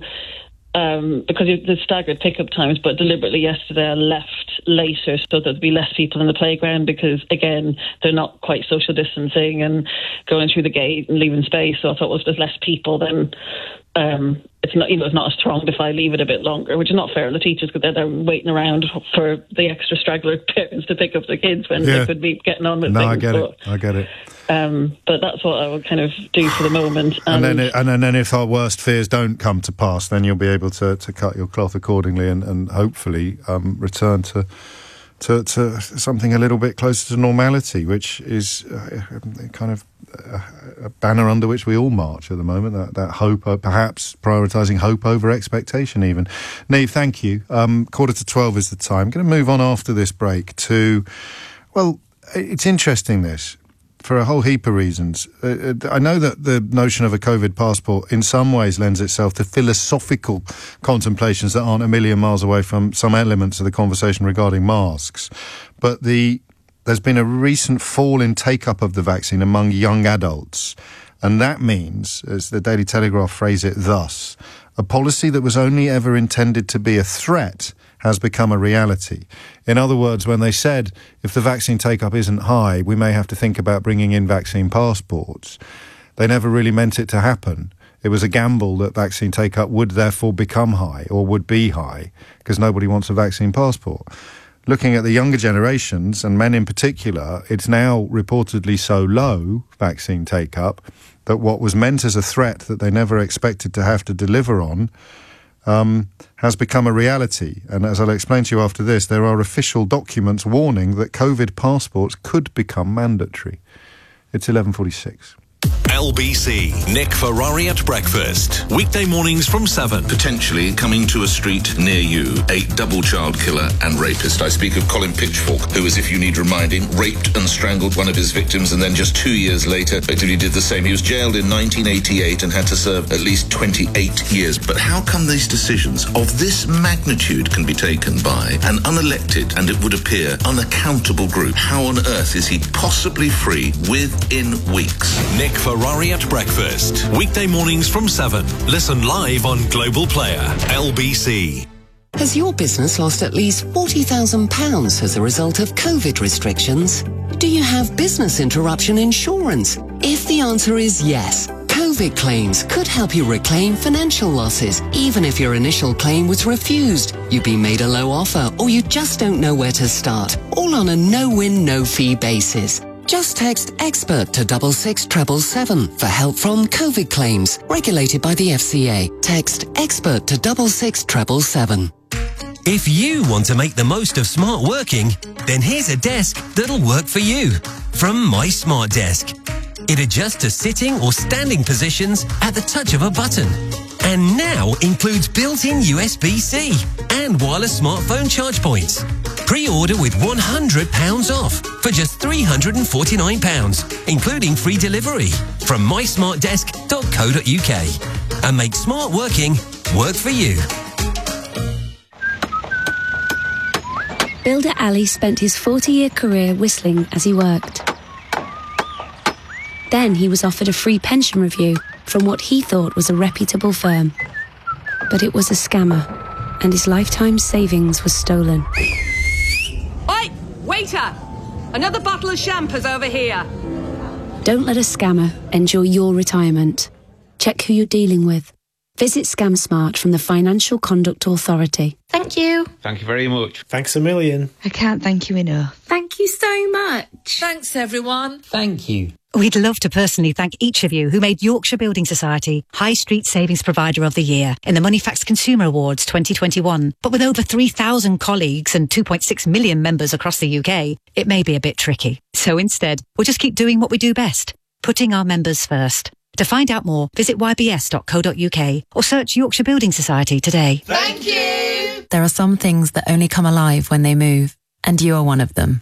So don't stand still. Move forward with a hybrid car, like a sporty Kia Exceed, or one of our award-winning Kia Neros, or a stylish Sportage, or the urban Stonic. All of these Kia hybrids come with 0% APR, first 2 services free, and 2 years roadside assistance if you order before the end of August. Move forward and go hybrid with Kia today. Kia, movement that inspires. 0% APR available over 24 months with a minimum 20% deposit. Kia Finance. The Wi-Fi's down. Wi-Fi! This is broadband rage. It happens when your internet drops out and the red mist descends. Why suffer like this? Get the UK's first unbreakable Wi-Fi. Only BT's new hybrid home broadband is backed up by EE's mobile network. One day all broadband will be like this. 4G coverage required. 4G connection takes up to 175 seconds. Verify bt.com/verifyhybrid. That's the sound of bricks laid, appliances rewired, receipts snapped, walls plastered, invoices tracked, carpentry nailed, expenses bossed, and paperwork seriously sorted. Nice one. You bossed it. Bring on the biscuits. Take control of admin on the go with Sage. Boss it. Try for free at sage.com/UK trade. T's and C's apply. Leading Britain's conversation, LBC, with James O'Brien. 10 minutes to 12. One or two of you wondering why we haven't waded back into the taking a knee conversation. I don't think it's even a controversy anymore. I love the idea of people saying that don't be so divisive when you're pointing out how ridiculous it is for anybody, really, who isn't out and out wearing their racism on their sleeve to boo an England team making a protest against racism. As I explained at some length yesterday, the way to find out why they're doing it is to ask them. I can't believe this is still a thing. I won't inflict another one of my sermons upon you, because the last one is merrily still going viral, so I don't need to. But the idea that if Keith was on one knee when I came into the studio in the morning, I'd ask Nick Ferrari why, or ask anybody why. Why, Keith, why are you on your knee? I'd just mention Nick because he'd be the one walking out of the studio when I walked in. I'd ask Keith why he was on his knee. The same way that if I was on my knee, or if Nick was on his knee, Keith wouldn't ask me, why is Nick on his knee? And I'd say, well, I think it's because da-da-da-da-da-da. I'd say, Keith, ask me, please, why I'm on my knee. And then I'd tell you, and you could decide what you thought of it. But you wouldn't ask anybody else. You wouldn't ask a third party to be the arbiter of why you are on your knee. But it does get a little exhausting, obviously, and so I remind you of these words from Toni Morrison that Satnam Sangera has just tweeted, because they're really powerful. She writes that the function, the very serious function of racism is distraction. It keeps you from doing your work. It keeps you explaining over and over again your reason for being. Somebody says you have no language and you spend 20 years proving that you do. Somebody says your head isn't shaped properly, so you have scientists working on the fact that it is. Somebody says you have no art, so you dredge that up. Somebody says you have no kingdoms, so you dredge that up. None of this is necessary. There will always be one more thing. Somebody says you're kneeling because you're a Marxist or because you want to defund the police, and you explain that that's nonsense, but It's halfway around the world before the truth has got its trousers on. I like that quote. I thought I'd share it with you. And we will, of course, be keeping a very close eye on developments in this field. But I didn't have anything new to say today, so I haven't said anything new. 11:52 is the time. Okay, so let's do the why of it before we do the... Well, I have to do the what of it before we can do the why of it, but I want you to do the why of it after I've done the what of it. Okay, so the vaccine take-up rate among young people is worryingly low at the moment. It may not sustain like this, and there may be a reason for it. That's where you come in. Why do you think younger people are not getting vaccinated? And actually, we'll probably take the first call after 12, unless you get in very quickly. If you hit the numbers now, oh no, we've got PMQs at 12. So we'll talk about this after PMQs, unless you can ring in very quickly now. Even before the first Briton had received a COVID jab, ministers were publicly discussing the idea of vaccine passports in the hope that the mere mention of them would have people queuing to get themselves inoculated. And it's really, really worked. The strategy has paid off with uptake among the over 50s now at more than 95%.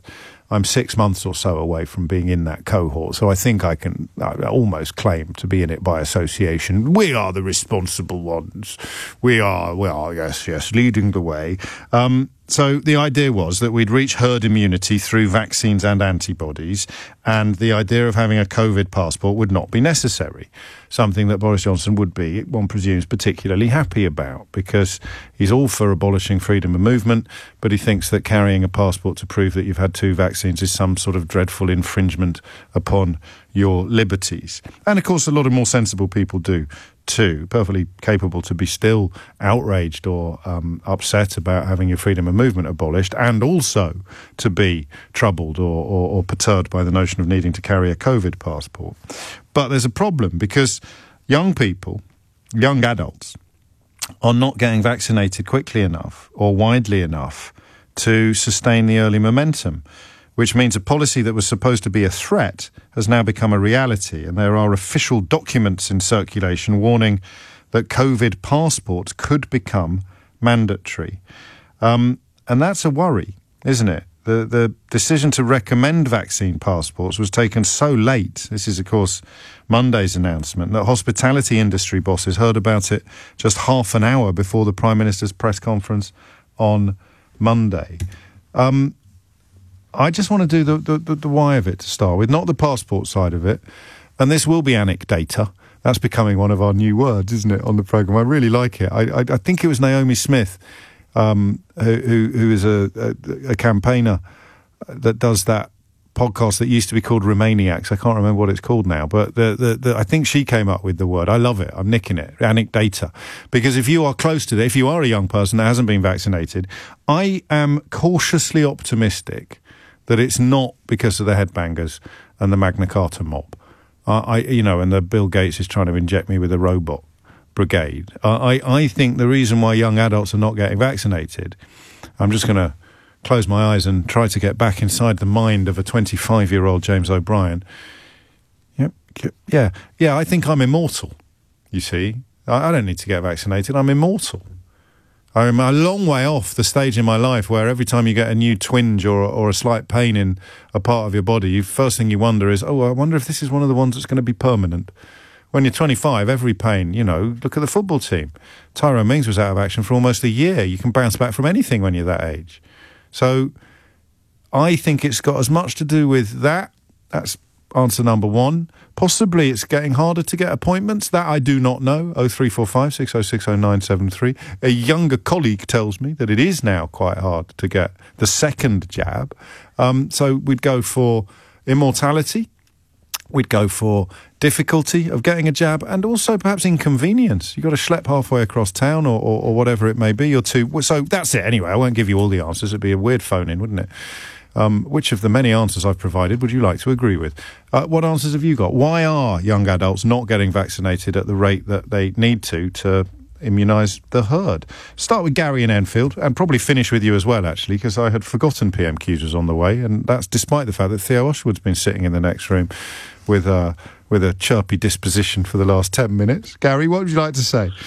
Yeah, good morning. I'm associated with a vaccination clinic in North West London. I'll give you some answer. You've partly answered one of it. That fear factor is not there amongst the youngsters. And what happens is that you find that a lot of the youngsters know many other youngsters who've got it and had no symptoms, got through it.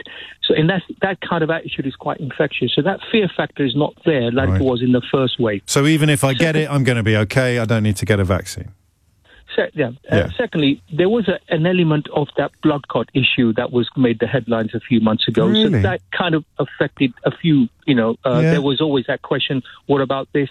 But that was overcome by giving the Pfizer option. Yes, okay. And thirdly, it's not so much of laziness, it's about getting round to it. Right. Because they know that they feel, it's not going to hit them as hard as some of my age group. Yes. So when I get round to it, I'll do it. So, and those are the three main factors, and this fear factor is just gone, and that is the really main issue, and that because others have got through it quite easily, they share their experience with everybody else. They want to do it, but when they get round to it, so that laziness has crept in. While someone of my age group, I just can't wait to get it done, which I have anyway. Sure, me too. So leaving aside the philosophy and the ideology, Gary, do you think that if we simply said to them, if you don't get vaccinated, you can't go clubbing, that would actually deal with the problems you've just described? It would bypass the fear factor, and it would accelerate or destroy the inconvenience factor. Definitely. It's a necessary, if you don't mind using the word evil, it's necessary steps you need to take until we can eliminate that. It is the only solution at the moment, because there's no motivation, no incentive to do that. I mean, the vaccination clinics are all over the place. It's cumbersome to register. It needs to be in your doorstep. It needs to be in the workplace. Right. Well, Gary, I know you're doing much more important work, managing a vaccine clinic, but you've just given me a topic for conversation either later in today's programme or early in tomorrow's. That's a beautiful, beautiful précis of the entire situation from a man on the front line. So, in conclusion, thank you for all the work that you're doing. And take care. 12 noon is the time. Theo Ashwood is here. Prime Minister's questions in the next couple of minutes. Confusion over face masks. That's my prediction, James, on what I think Keir Starmer is going to... I think that's another one. It's just worth bearing in mind that Nick Thomas-Symonds, the Shadow Home Secretary, has an urgent question, which is actually going to be asked... he's asked it of Priti Patel, the Home Secretary. Priti Patel isn't turning up to answer the urgent question. But hang on a minute. When she was accused of bullying, everyone was always going on about how tough she was. Victoria Atkins, the safeguarding minister at the Home Office, is going to be answering the urgent question. But hang on. When she was accused of bullying, everyone was going on about how tough she is. So it's Victoria Atkins who is answering the urgent question of Nick Thomas-Symonds. And the way that Labour phrased it is they're asking the government to respond exactly about what they're doing to tackle racist abuse on social media. But of course that's going to encompass the questions about that were raised by Tyrone Mings, of course the Aston Villa defender who accused the Home Secretary of stoking racism by, as he put it, pretending to now care about racist abuse online, but actually then, of course, referring to gesture politics when it came to taking the knee at the outset of the Euro. Well, it's an interesting phrase, gesture politics. What would you call having a flag in the background when you give an interview, do you think? Symbolic politics? Me and semantics and vocabulary. I love words. So it's just an interesting one, isn't it? Yeah. Yeah. So... I'm sure that's going to be part of the urgent question, and it may not be Nick Thomas-Symonds who raises that particular aspect of it, but undoubtedly Labour MPs will seek to raise that question. And of course, watch out for splits within the Conservative Party, discontent or disquiet within the Conservative Party about the approach that the government has taken with this at the outset. And of course, it could surprise us today. Then it could be one of those weeks where he goes in with something that neither of us have foreseen. I think you're right to nix my football suggestion to nip it in the bud, because there is this urgent question. Because that's within Labour's control. Do we know where Priti Patel is? No, but that's within, of course, the urgent question is within Labour's control. That's why I would suggest that it wouldn't be Keir Starmer who asked the question, but rather going on this idea that... mask confusion? Yeah, Boris Johnson said, didn't he, that he would wear a mask if he chose to wear a mask if the train was empty... And of course, Grant Shapps, then the Transport Secretary, didn't impose the wearing of face masks on public transport, left Sadiq Khan, of course, to come out. But now has come out and backed Sadiq Khan. Curiouser and curiouser. As ever, we're keeping one eye on proceedings in the House of Commons, which means that Theo and I may interrupt ourselves at any point when Keir Starmer gets to his feet. What else? I mean, he won't do all six on masks, will he? Go on, fill your boots. He went all six. He went all in. Young six people and vaccines. No, it needs to be a question that can potentially cause Boris Johnson some problems, doesn't it? Rather than just a "Would you mind explaining this?" It's not unlike, as we've said before. But just on the face mask question, he won't go in on the line of whether or not whether he is pro wearing face masks or anti wearing face masks. He will, because of course that creates a dividing line that's problematic for himself as the Labour leader. It will be the confusion and the messages that it sends out from the government that Keir Starmer will seek to highlight and lay at the Prime Minister's door. That would be the one distinction I would make on that.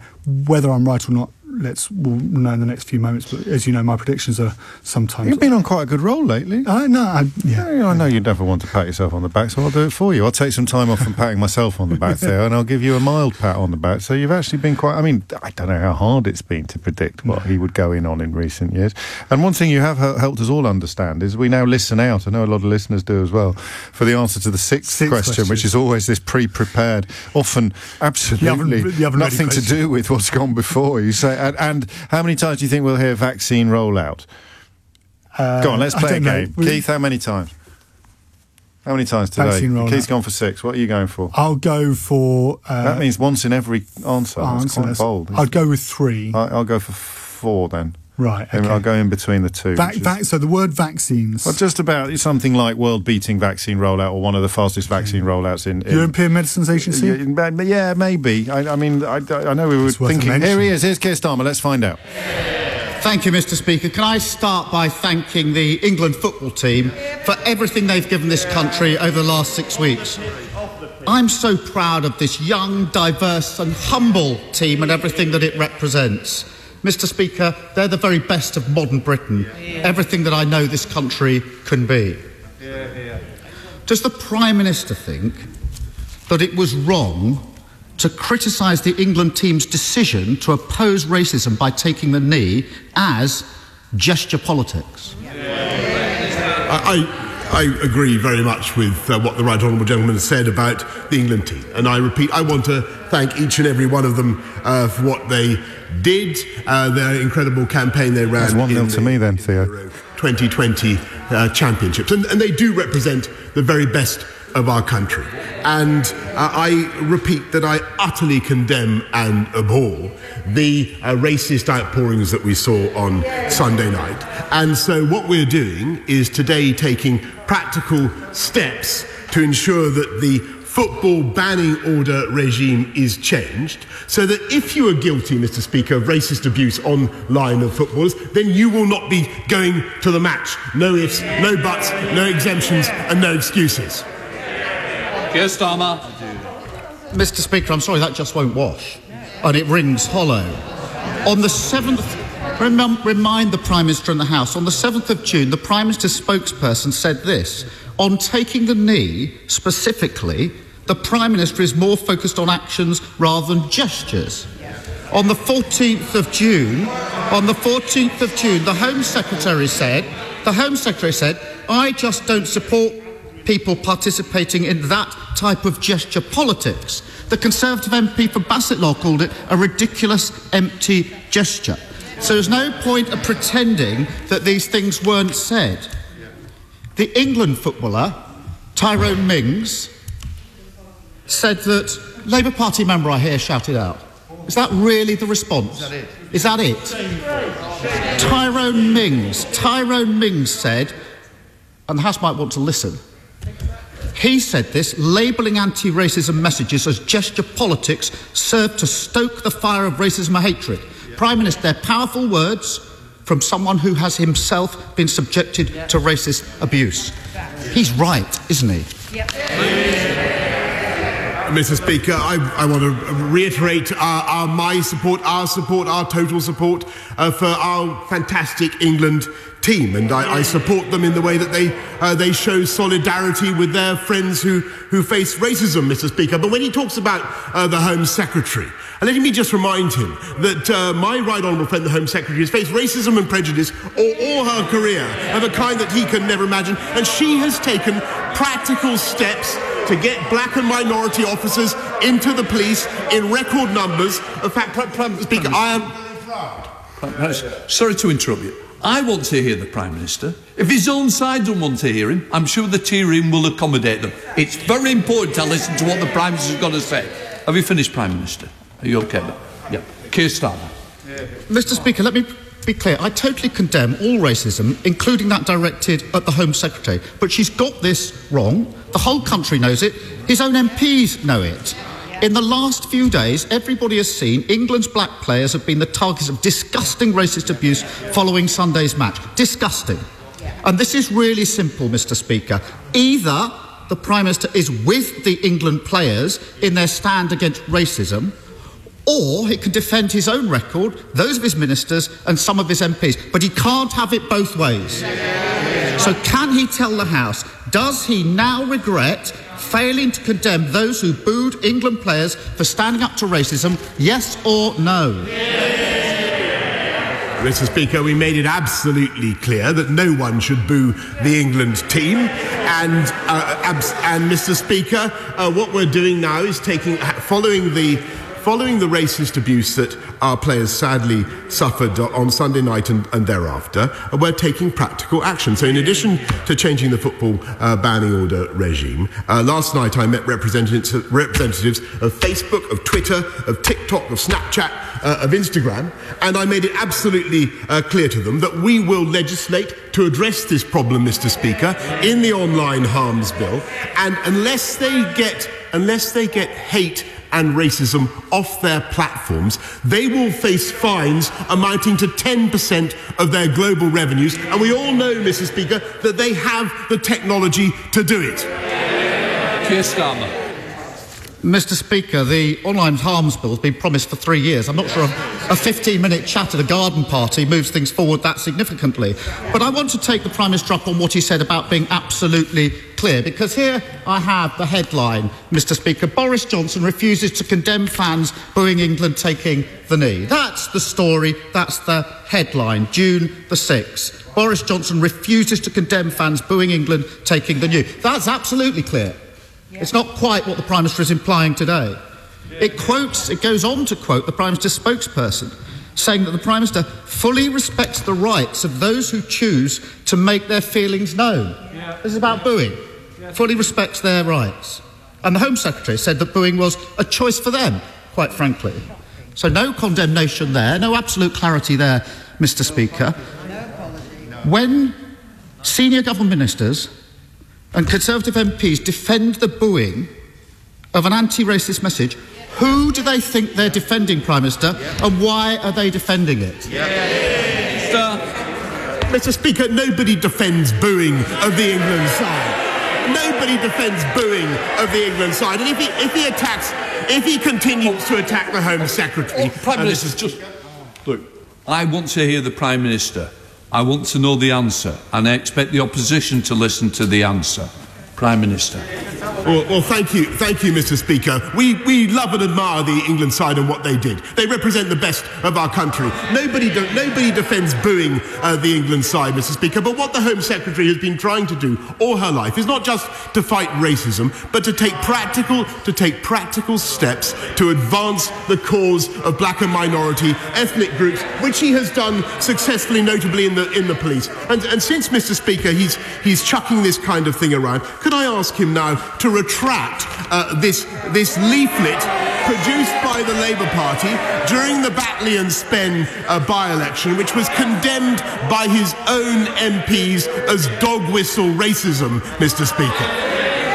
Yes, Mr. Speaker, the Prime Minister isn't kidding anyone in this House. He's not kidding the public, and he's not even kidding his own MPs.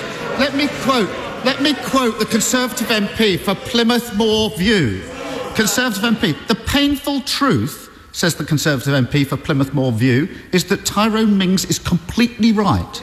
I am very uncomfortable, he says, with the position we Conservatives are needlessly forcing ourselves into. So, Prime Minister, behind you, they don't believe you, and neither do we. Mr. Speaker, we can all see what's happened here. The government has been trying to stoke a culture war, and they've realised they're on the wrong side. And now they hope that nobody's noticed. Why else would a Conservative MP boast that he's not watching his own team? Why else would another Conservative MP say that Marcus Rashford spends too much time playing politics when he's actually trying to feed children that the government won't? And why will the Prime Minister refuse time and time again, even now, to condemn those who boo our players for standing up against racism? Mr. Speaker, what is it that this England team symbolises that this Conservative Party is so afraid of? Mrs. Speaker, I think the House will judge for themselves the quality of the question that the Right Honourable Gentleman has just put. I think the whole House is united, including our distinguished members from Scotland, by the way, Mrs. Speaker, in admiration of the England team and of every single member of that squad and what they did. And we stick up for them, Mr. Speaker. And what we're doing is taking practical steps to fight racism, changing the football banning order regime, fining the online companies, and by the way, we will use more legislation if we have to, just as we use the threat of legislation, Mr. Speaker, to stop the European Super League. And we will get on. We will get on with delivering for the people of this country. We will get on with vaccinating the people of this country while they continue to vacillate. We will continue to immunise the people of this country while they improvise and dart around. And Mr. Speaker, I don't want to engage in a political culture war of any kind. I want to get on with delivering for the people of this country. He simply wants to get on with dithering. Keir Starmer. He doesn't want to engage in a culture war and point scoring. Give me a break. Football's a game. Racism isn't, Prime Minister. That's why many of us have been involved in the charity Show Racism the Red Card for years. But far from giving racism the red card, the Prime Minister gave it the green light. And I'll tell you the worst kind of gesture politics, Mr. Speaker, putting an England shirt on over a shirt and tie whilst not condemning those booing is the worst kind of gesture. Mr. Speaker, I want to ask the Prime Minister, finally, about the reported amnesty for crimes committed during the Troubles in Northern Ireland. I worked in Northern Ireland for 6 years with the Policing Board and the police. I've also prosecuted terrorists as the Director of Public Prosecutions, so I know how difficult and how sensitive this is. But a blanket amnesty, including for terrorists, is plain wrong. I was in Northern Ireland last week, and it's absolutely clear that the government's amnesty is not supported by the political parties in Northern Ireland, and it's not supported by victims' groups. Last Thursday, I spoke to victims of terrorism at the Wave Trauma Centre in North Belfast. Mr. Speaker, they haven't even been properly consulted on this proposal. If things are to move forward in Northern Ireland, any discussion has to start with the victims. Politicians in London can't simply draw a line under terrorism and other crimes and then force it on those most affected. The Prime Minister looks up, so let him look up and let him hear. Because I want to quote Julie Hambleton, Prime Minister. Her sister Maxine was among the 21 people killed by the IRA in the Birmingham pub bombings. So that's Julie Hambleton, Prime Minister. She says, tell me, Prime Minister, if one of your loved ones was blown up beyond recognition, where you were only able to identify your son or daughter by their fingernails, would you be so quick to grant their murderers an amnesty and propose such obscene legislation? What does the Prime Minister have to say to Julie, and she's listening, and other victims like her? Mr. Speaker, I think that the whole House will acknowledge the suffering of victims like Julie and their families, and Of course, nothing I say or can do now can in any way mitigate her loss, and that is clear. But it is also true that the people of Northern Ireland must, if we possibly can allow them to, they must move forwards now. And he will know that the proposals that are being brought forward, and the House will hear about them in more detail later on from my right honourable friend, the Secretary of State for Northern Ireland. The proposals that are being brought forward are measured, they are balanced, and they have a wide degree of support, I may say, from former Labour Prime Ministers and former Labour leaders, who I think are of considerable more distinction, I may say, than the right honourable gentleman opposite. And he will recall that it was under that Labour administration that many terrorists were unfortunately given effectively an amnesty, and they were allowed to escape the full consequences of their crimes, as he knows very well. And that is the reality, whilst the sad fact remains that, and this is of course no consolation to people like Julie, but the sad fact remains that there are many members of the armed services who continue to face the threat of vexatious prosecutions well into their 70s and 80s and later. And we are finally, Mr. Speaker, bringing forward a solution to this problem, to enable the province of Northern Ireland to draw a line under the Troubles, to enable the people of Northern Ireland to move forward. And I think someone with greater statesmanship and clarity of vision would have seen that, Mr. Speaker, and given these proposals a fair wind. Bell. Thank you, Mr. Speaker. Mr. Speaker, the scandalous situation at Wally's Quarry landfill in my constituency with the noxious gas emissions is, I'm afraid, continuing. To date, there's been no apology from the operator, Red Industries, and no credible explanation for the odour that is blighting the lives and the health of so many of my residents. So what assurances can the Prime Minister give me today that every effort will be made to speed up the works that have been mandated by the Environment Agency, that we will get a deadline as to when we can expect this awful situation to be resolved, and that those responsible are held fully to account? Stop the thing. Mr. Speaker, I yield to no one in my admiration for the Environment Agency, but in this case, Mr. Speaker, I thank my honourable friend because they are not, in my view, sorting this problem out fast enough. I am fed up with this being raised with me. We must stop the stink, and I want the air around Wally's Quarry to be of alpine freshness before too long. Ian Blackford, the SNP leader. Yeah. Thank you, Mr. Speaker. Let me begin by congratulating the England team for reaching the final, an incredible achievement. But the tragedy of the tournament was the undercurrent of racism that was ultimately targeted at three young men, Rashford, Sancho and Saka. Mr. Speaker, wherever there is racism, it falls on all of us to face it down and to call it out. And it is shameful that it took until last night for the Prime Minister to meet with the main social media companies and finally wake up to the fact that those who publish and promote vile racist online abuse need to be faced down and sanctioned. So, can the Prime Minister tell us what sanctions he thinks would be appropriate for someone who publishes racist content? And it is shocking even to have to say this out loud. Describing Africans as flag-waving pickaninnies with watermelon smiles. Shameful. Minister.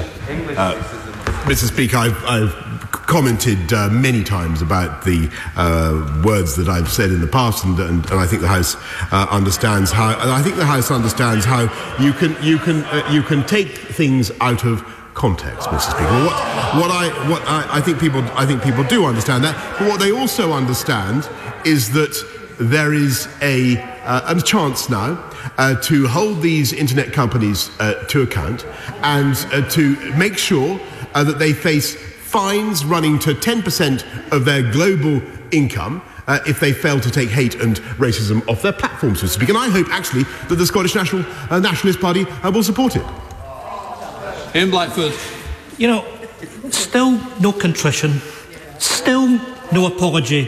And Mr. Speaker, the truth is that the Tory party doesn't sanction those who publish that kind of racist content. They promote them to be Prime Minister. The legacy of this Prime Minister's dog whistling has followed him into 10 Downing Street, and it is now at the heart of this Tory government. as the England international Tyrone Mings has so powerfully stated. This government doesn't get to stoke the fires of racism and pretend to be disgusted when it happens. They don't get to condemn the racism of others, but deny that the racism that they have even provoked. In March, this UK government's own report on racism, the Sewell report, said that there was no systemic problem in the UK. I think the England men's football team would beg to differ. After the shocking racism on show over the last week, does the Prime Minister still stand by his government's belief that systemic racism is not a problem that exists in the United Kingdom? Mr. Speaker, I do think that racism is a problem in the United Kingdom, and I believe it needs to be tackled and it needs to be stamped out with some of the means that I've described this morning. But when he attacks our party, my party, Mr. Speaker, I'm afraid he's got the wrong target. This is a party that has not only had the first ever Muslim Secretary of State for Health, now he was former Chancellor, of course, but has had two female Prime Ministers, the most diverse cabinet in the history of this country, the most diverse government in the history of this country, Mr. Speaker. We are the party. If you are a young person growing up in a black or ethnic minority group in this country, we are the party that represent hope and opportunity. That is the reality about the Conservative Party today. Julie Hambleton. Thank you, Mr. Speaker. The UK is packed full of incredible, innovation-led businesses capable of leading entire industries, not least in Hertford and Stortford, where we are at the heart of the innovation corridor. I know this government wants to ensure... 23 minutes after 12 is the time. Back to Theo Usherwood, who predicted that the PMQs would focus on face masks. And you predicted it was going to go, James, on Tyrone Mings and racism. You're not singing anymore. And Keith predicted 6 mentions of the vaccine rollout. Well, that's not fair, because I predicted 4, so you won that one. Yeah. Yes. That's how it works, isn't it, on game shows? The closest to the right answer. Even though the right answer was 0, you said 3, which makes you the winner on that. It was strong, that, because we've waited a while to see what Labour was going to do with the culture wars, arguably. It's a change in strategy, well, I think there's a change in... more than strategy here, it's shifted the, forgive the pun, or the rather obvious wordplay, but it's shifted the goalposts, this England team, at this result and the attendant issues of race.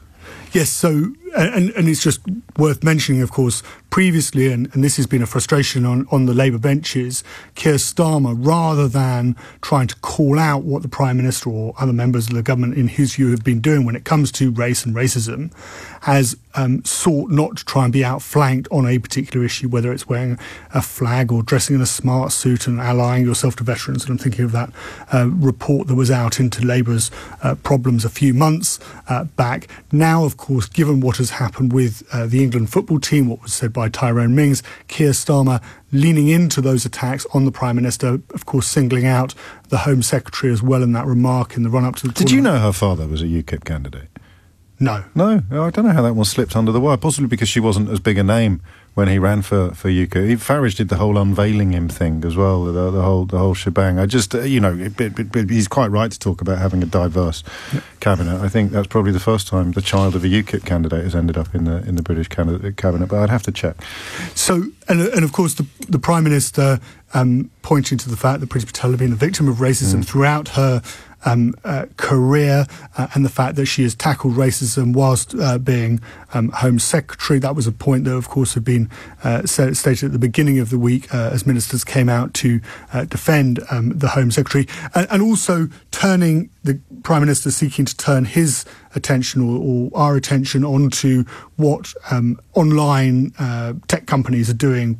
And he named TikTok, Twitter amongst others, to tackle racist abuse, saying that there were not only going to be banning orders for anyone found guilty of racially abusing footballers online, preventing them from attending games. Actually, this was an idea that was being talked about by Labour some time ago and was put out this morning, but also saying that they could face a fine of up to 10% of their global income if they fail to get hate, as he put it, off their platforms.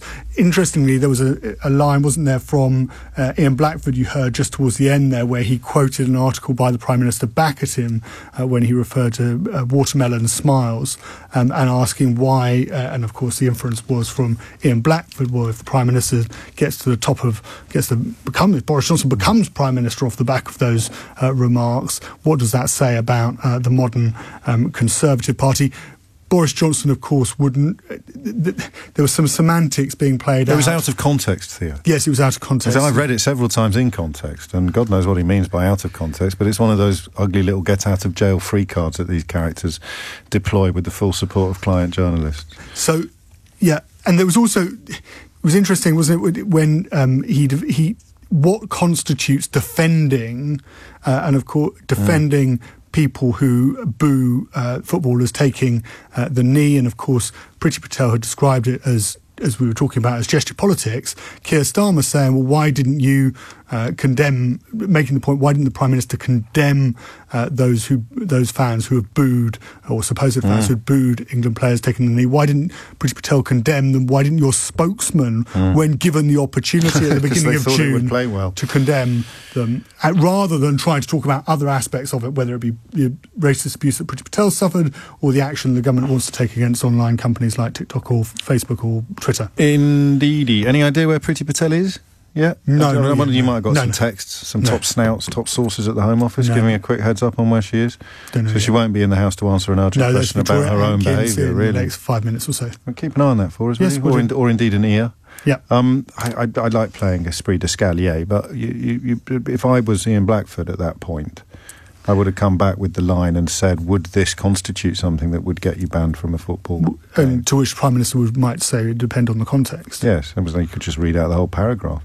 Yeah. There's no context there at all. Well, maybe there is context that makes it excusable. He didn't even mention, of course, the Muslim women and the letterboxes and the bank robbers comment, which saw, I think, 43% of offline incidents of reported Islamophobia after he wrote that article cited him by name in a report by the Tell Mama organisation. So they're on skinny ice with this one, I think. It's not going away. And unlike the England team, who the ones I'm in touch with are on holiday, which means the idea that it was Boris Johnson's idea not to have a reception at number 10 Downing Street looks like another economy with the actuality. But what's potentially concerning, I think, for some Conservative MPs, and if you're looking at the wider implications of what the position the government is in at the moment, is that this wasn't just an off-the-cuff remark. The government has sought to, there is a dividing line there, and the government has sought to be on one side of that dividing line. And the problem now with the strategy is that the dividing line is moving away, is moving towards England footballers and in support of England footballers. And that is potentially where the government has an issue. Context is important. What a relief it must be for Blair to get out of England. It is said that the Queen has come to love the Commonwealth, partly because it supplies her with regular cheering crowds of flag-waving piccaninnies. And one can imagine that Blair, twice victor abroad but admired at home, is similarly seduced by foreign politeness. So, I mean, I suppose the context could be that he's calling the Queen a racist, but no doubt he would deny that. Important, though, to provide the context that Boris Johnson just claimed his own racist comments had been taken out of. Very important to keep the receipts. Here's Thomas Watts with your headlines. The Labour leader, Sir Keir Starmer, says Boris Johnson's condemnation of online abuse rings hollow because he failed to stand up for England's footballers. The Prime Minister has told MPs that the government made it absolutely clear that no one should boo the England team for taking the knee. The Transport Secretary's backed Sadiq Khan's decision to keep mask wearing compulsory on public transport in London. Grant Shapps says it's in line with what ministers expected as part of the lifting of legal limits on social contact in England from Monday. People in Wales will find out this afternoon if the nation's coronavirus restrictions will be further eased. The First Minister, Mark Drakeford, has already delayed plans to relax the rules this month due to the spread of the Delta variant. The weather, most areas fine and dry with some sunny spells. Parts of the northwest cloudier with the chance of some light rain at times later. Feeling warm, a high of 26 Celsius. LBC. We connect your business to your customers. We integrate your e-commerce with our logistics. We warehouse your stock and dispatch every time you make a sale. We are fulfilment.co.uk. From your store to your customer's door, you sell it and we'll do the rest. And we pick, pack and ship from as little as £1.88 per order. Search wearefulfilment.co.uk, putting the logic into logistics. German transport regulator rules Mercedes installed unauthorized defeat devices. Mercedes pays $1.6 billion to settle US claims. If you or your business bought or leased a diesel Mercedes vehicle manufactured between 2009 and 2018, you could be eligible for compensation, even if you no longer own or lease the vehicle. Join the claim. Visit mercedesemmissionsclaim.co.uk or text JOIN to 85222. This last year has really made us think about the future. So prepare for it now with a new ISA and take advantage of your full allowance. With Cufflink's innovative finance ISA, you could earn up to 7% tax-free interest per annum based on a 5-year term. It's fee-free and secured against UK property. Visit cufflink.com, K-U-F-L-I-N-K.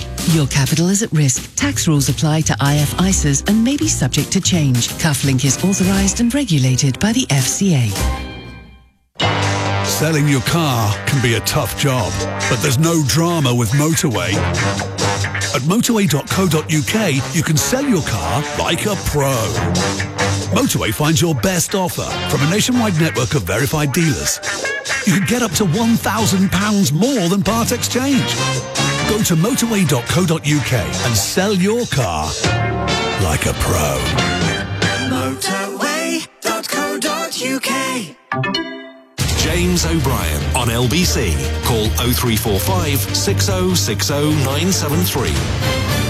33 minutes after 12 is the time, and you are still listening to James O'Brien on LBC. Sheila Fogarty with you in about half an hour. Before that, it occurred to me that having... I said we stand accused, understandably. It was leading the national news, so no apologies or excuses, but it was a little London-centric, the conversation about Sadiq Khan's decision to compel us or require us still to wear face masks on public transport, a decision fully backed by the Secretary of State for Transport and Flags, Grant Shapps, but of course one which actually has been rendered necessary by Boris Johnson's decision to remove that requirement from the statute book. And we mentioned what was going on in other parts of the United Kingdom, but just in case we didn't mention it enough, we'll just do a quick tour of these islands to find out what the score is with regard to face masks and transport in particular in Scotland, Wales and Northern Ireland. We'll begin with Phil MacDonald, LBC's man in Glasgow. Phil, what's the score? Well, James, on Monday, Scotland's COVID restrictions will be eased, not abandoned. So among the changes, the rules on gatherings will be relaxed slightly. So if you want to have people round to your house, you can have up to 8 people from 4 households indoors and 15 from 15 separate households outdoors. If you want to meet friends or family in a bar or restaurant, you can meet in groups of 10 from 4 households. Weddings and funerals, you'll be able to hold up to 200 guests. Outdoor live events, including concerts and football matches, you can have 2,000 spectators seated and another 1,000 standing. Indoor events can have 400 altogether. A lot of rules in there. You'd be forgiven for not keeping up. The aim is for all legal restrictions in Scotland to be dropped on the 9th of August, 3 weeks after England. But face masks are here to stay, with Nicola Sturgeon announcing yesterday that it will still be mandatory to wear them in shops and on public transport, to name a few settings. And she criticised those who've taken the decision to remove them. It is my view that if government believes measures like this matter, and this government does, we should say so. We should do what is necessary to ensure compliance, and we should be prepared to take any resulting flack from those who disagree. We shouldn't lift important restrictions to make our lives easier and then expect the public to take responsibility for doing the right thing anyway.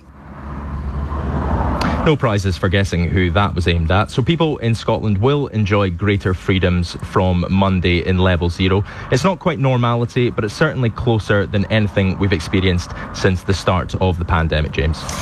Phil, mate, thank you. The next question, I should stress, Phil, is built entirely upon my journalistic quest for the truth and nothing whatsoever to do with my own family holiday plans for this summer, but there was a brief period where the First Minister was seeking to ban travel from some parts of England to Scotland.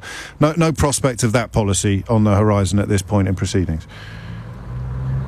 Not currently, but I wouldn't rule it out. Oh, she has said in the past, obviously, there was that big public spat with the Manchester Mayor, Andy Burnham, about the rules on travel from Greater Manchester. But she has currently no restrictions in place, so cross-border travel between Scotland and other parts of the UK is on. So do enjoy your time when you come up here. Well, if indeed that had anything to do with my question, I shall see you next month. Thank you very much, Phil McDonald in Glasgow. Now Peter Gillibrand, LBC's reporter in Cardiff. Peter, what's the score? Much like Scotland, things are a little different here in Wales compared to England. Mark Drakeford and the Welsh Government traditionally, as you know, James, taking a more cautious approach to lifting the restrictions. The First Minister's going to be announcing the changes to the Senedd, that's the Welsh Parliament, at around 3 p.m. So it is a big day here in Wales. We don't know too much about what's going to happen, but we do know face coverings will remain mandatory in certain settings like public transport, as well as health and social care. Still not sure about things like pubs and restaurants. Now, the move down to alert level one was paused by a month for indoor premises and events because of concerns about the spread of the Delta variant, which I must stress is still spreading. We understand we'll hear if that move can now happen today, allowing more people in Wales to meet indoors. But throughout this week, we've heard some concerns about the differences that may arise between Wales and the other UK nations, more specifically our closest neighbours, England. Of course, as everyone knows, we have a porous border, so you can see where there may be some confusion that may arise there. Say, for example, if someone from England who hasn't been watching the Welsh news, or I'm sure probably hasn't been watching the Welsh news at all, comes on holiday to Snowdonia, they might get a little, I think shopkeepers up there are worried about them getting a little argumentative about the rules on, say, masks. But in terms of the statistics, it's very positive here. We have to remember Wales has the lowest COVID rate in the UK. It's still rising, but it's, I believe, about half the rate in England. And we've got one of the most vaccinated populations in the UK and indeed the world. All that while the numbers of patients in hospitals with coronavirus being treated remains fairly low, to be honest, especially compared to the second wave due to the success of the jab. And we know today not all restrictions are going to be lifted. The next review's in 3 weeks, so much like up in Scotland, it's a bit of a wait for the people of Wales. Peter Gillibrand, many thanks indeed. And finally, Amanda Ferguson, who's in Belfast for LBC. Amanda, what's the score in Northern Ireland? Good afternoon, James. Yes, the Stormont executive usually meets on a Thursday. Now, they're not due to meet tomorrow, but they met last week and decided their intention to move forward with relaxations from the 26th of July, although all of these are to be rubber stamped to be ratified on the 22nd of July. So audiences will be able to return to seated theatres and concert halls, conferences and exhibitions can resume. Indoor, you're allowed 10 people from 3 households, and outdoor, you're allowed 15 people from unlimited numbers of households. The one on close contact services is that you don't require an appointment anymore, that you're just going to be able to walk in if you want. And where there is a legal requirement to socially distance, it'll be reduced to 1 metre from the 2.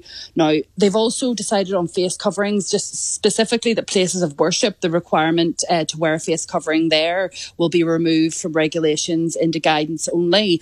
And from the new school term in September, that school bubbles and the requirement to wear face coverings in the classroom will be removed from guidance. Now, we know that Stormont is due to meet again on the 12th of August, and they've indicated then that, you know, they're conscious of what's happening in the rest of the UK and Ireland, and that they'll probably highlight more around the requirements for face coverings and self-isolation and travel and so on at that meeting. Amanda, thank you. And while I have you, obviously big news, I mean, on both sides of the sea, that the government is poised to extend this so-called amnesty to everybody involved in the Troubles, whether British soldiers or Northern Irish terrorists. How do you think that is going to go down in well, I hesitate to ask in in Northern Ireland, because, of course, it's going to depend precisely on which part of Northern Ireland I'm asking you about. So let's start with the Loyalist community, if I may. Well, you can actually just ask about everybody all as one group, because there's unanimous opposition to what is about to be announced from the UK government.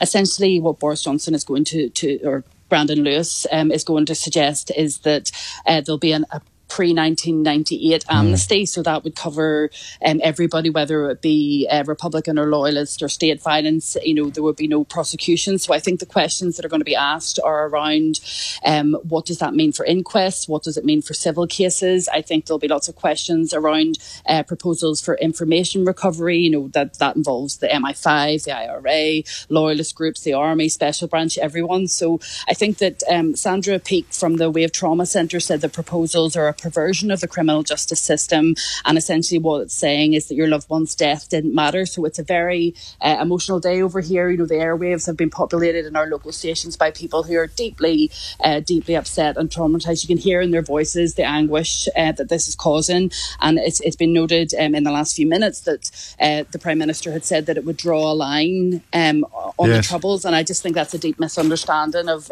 how deep and how far this goes. So I think that there's a long way to run in this particular story, and you know, some families have been in the pursuit of justice or pursuit of truth for more than 50 years, so I think that it'll be interesting to see what the proposals are around information recovery, because for some people that's enough, for other people they still want, you know, justice and jail time. But I think that what is clear is that if you have an amnesty, that it removes the hope that many families have had, and while there might not be much expectation around prosecutions, there is expectation around investigation through a criminal justice lens.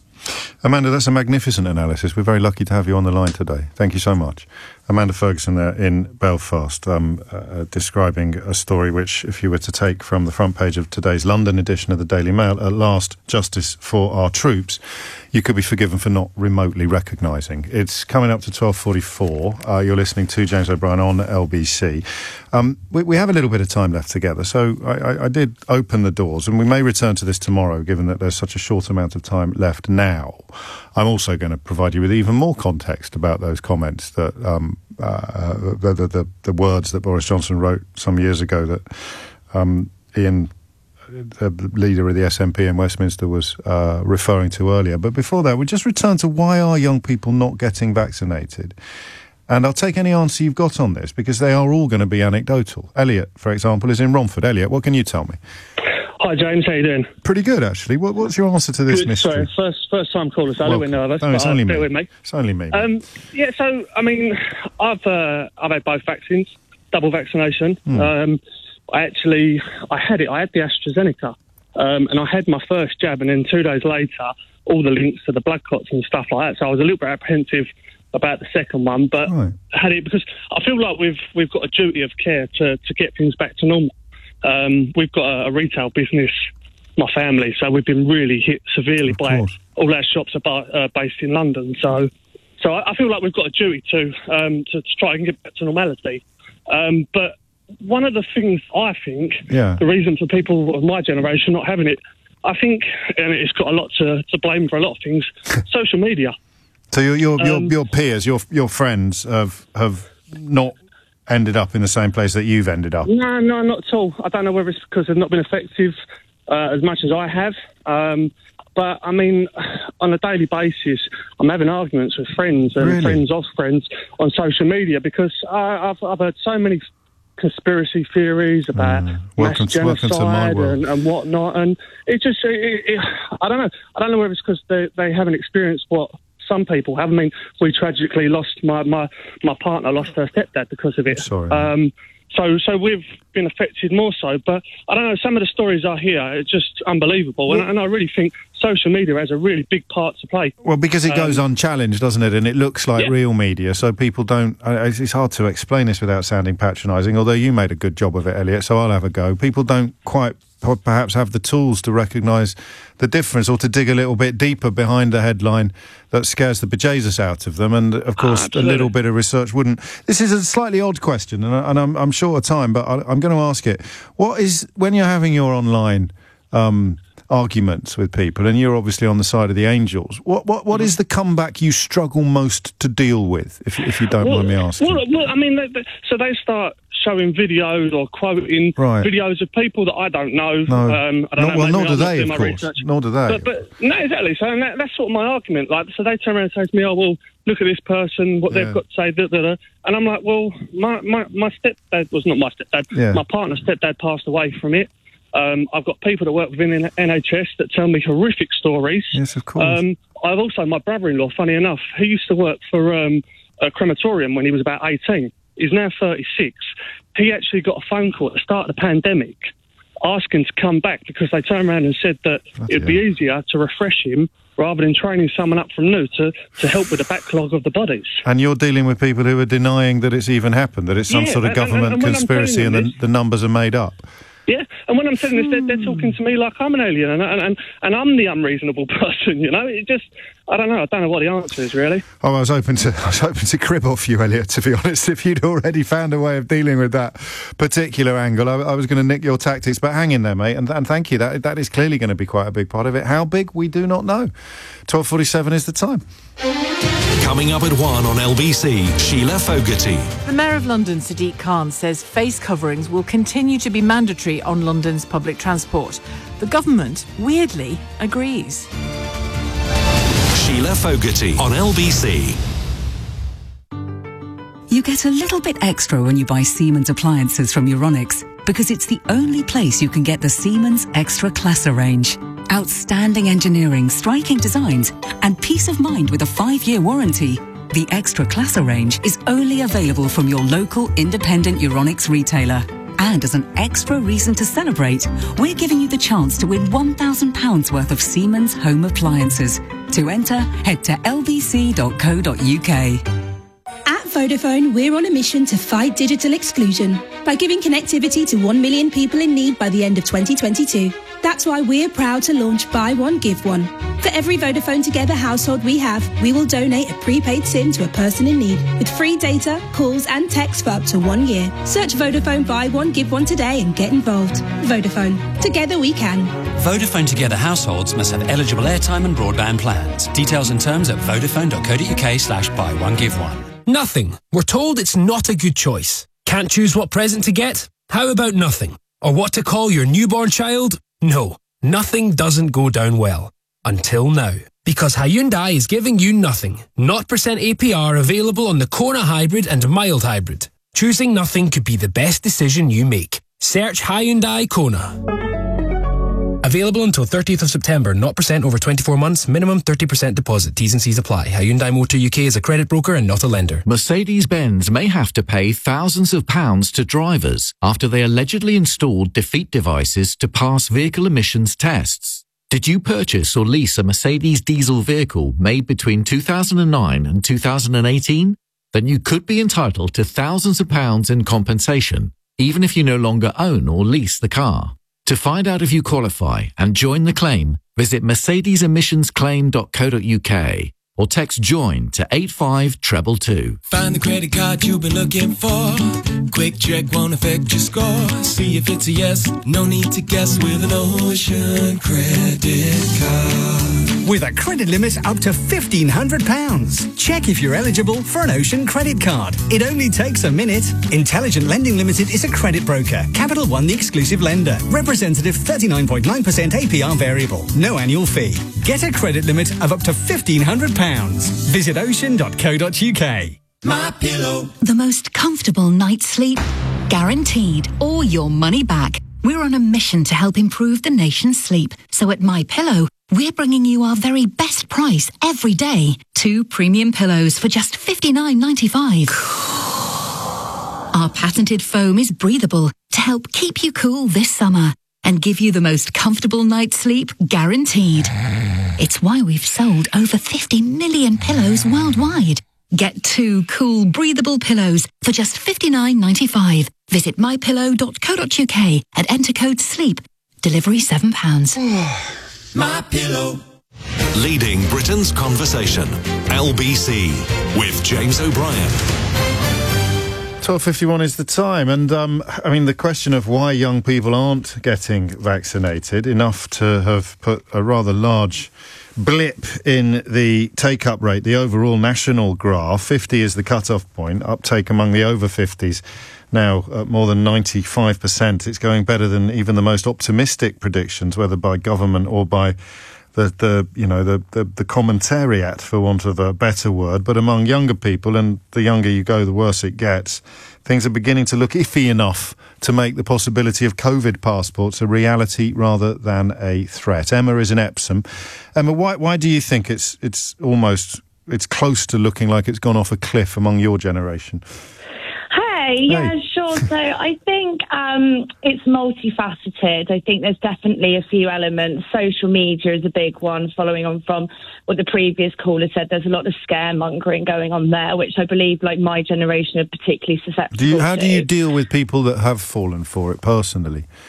Yeah, it's a difficult conversation to get into because people come at it from different angles. I think one of the big things that a lot of people of my generation have been saying to me personally recently is fertility. Right. And there's a lot of, like, big things going on social media about this is going to really affect your fertility. And in my age group, you know, we started thinking about having kids. I've had my first vaccine. I'm not one of those. I believe it's 100% the right thing to do. But I think, generally speaking, there's a lot of scaremongering going on, and there's a huge We got to the bottom of that, and sadly I've forgotten what the explanation was. There is, as with, you know, unpasteurised cheese, there is guidance that if you're actually pregnant, then you should behave differently from people who are not pregnant. But nobody suggests that unpasteurised cheese is going to render them infertile. And I think we worked out that little nugget, because there's always a little nugget of plausibility at the heart of these conspiracy theories. So because pregnant people were being told, given slightly different advice regarding the vaccine from everybody else, that kind of blew up into this online conspiracy that it might actually affect your fertility. I'll tell you what it does do, Emma.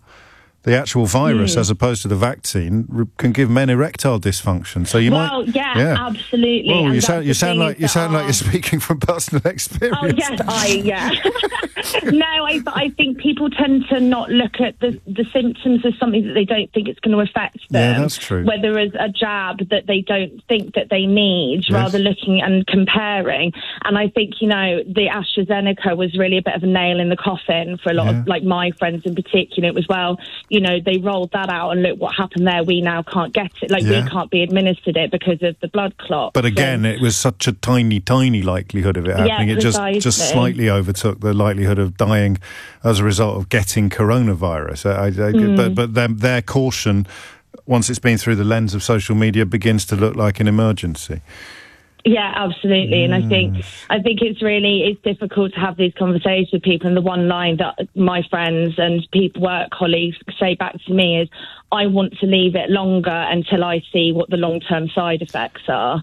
And that, to me, is just, it's a real case of lack of education on vaccines, and specifically in our generation, where, you know, we haven't seen necessarily the positive effects of wiping out a disease in our community. It's a very new thing. Well, the death rates have gone through the floor, but I guess if you don't feel vulnerable to hospitalisation and death, you don't pay as much attention. Finally, Emma, do you think the people you know personally would if a vaccine passport became compulsory in order to get into social events, to get into clubs and bars and pubs, would that make a difference?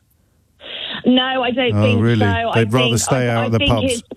I think that's a difficult thing, because that's almost kind of assuming that everybody of our generation is only taking it for, you know, specific reasons, and just dangling the pub in front of their face might be like, oh, well, I'll forget about what I genuinely think of this vaccine, and I'll go to the pub. Absolutely. I think people have made a decision based on what they truly believe in, what they've been fed by social media, what maybe even their parents have said. There could be so many different reasons, and they'll stick by that until there's a much higher education and, you know, much more being fed into. Of course, we can't find out how it works among that generation if that generation isn't taking it. Well, at least, you know, I guess we say at least some people are seeing things clearly, although I do worry it's not going to be enough. I have a suspicion we might return to this conversation tomorrow. Rob is in St Ives, meanwhile. Rob, what would you like to say?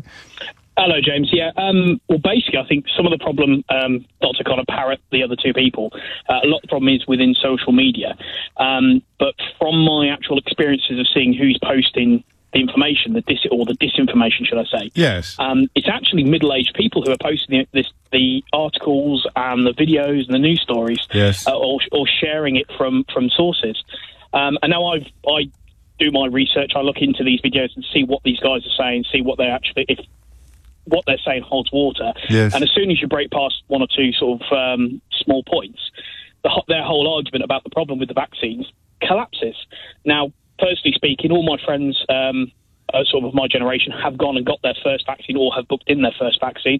As soon as I could, I got my second one booked in.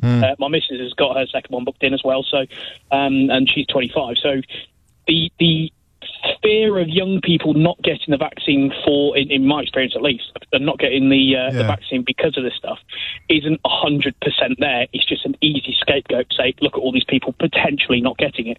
Yeah, I mean, in a sense, I sort of hope you're right, but that's why today we're very clear about the fact that this is not one of the hours where I use the word anecdata with a clear conscience, but when I do have to repeatedly point out that the plural of anecdote is not data. Jill's in Bracknell. Jill, I hope you can keep it brief, because I'm a little short of time. Yeah, I'll keep it very brief. I'm echoing what Emma said, really. I have a 28-year-old daughter who's engaged to be married, and her reticence to have the first vaccine was because of fertility issues and questions that she had. Just to keep it very brief, she has had it. I managed to persuade her. I have another daughter in America who's had a baby, and I questioned her and what her doctors and everyone said, and they said there was actually more risk from not having it. Of course, from getting the virus.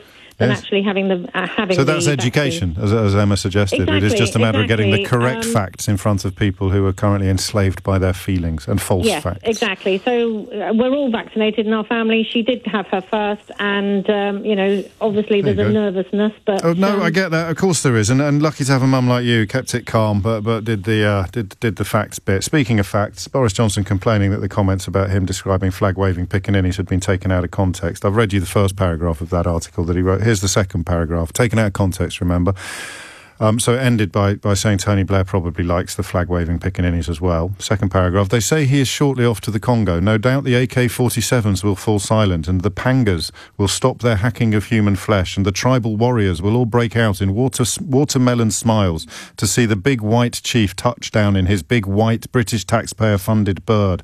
Like Zeus back there in the Iliad, he has turned his shining eyes away, far over the lands of the hippomologi, the drinkers of mare's milk. He has forgotten domestic affairs, and here, as it happens, in this modest little country that elected him, hell has broken loose. So, yeah, completely out of context. Nothing remotely racist about any of that. And Priti Patel is still hiding. Sheila Fogarty is not. You'll be delighted to hear. She's in the studio. At least the last bit was prescient. Well, all hell has broken loose. Yes, astonishing. Thank you, James. I see that mug is still here. Ironically, after that, Boris Johnson says the government will ban online racist abusers from attending football matches. When you complained about a social media post, what happened exactly? Two, it looks as though Jerry Adams was right when he insisted the IRA was just an army at war with another army, the British one. Brandon Lewis, Northern Ireland Secretary, will address MPs later and is expected to announce an amnesty for all perpetrators of violence in the Troubles predating the Good Friday Agreement, including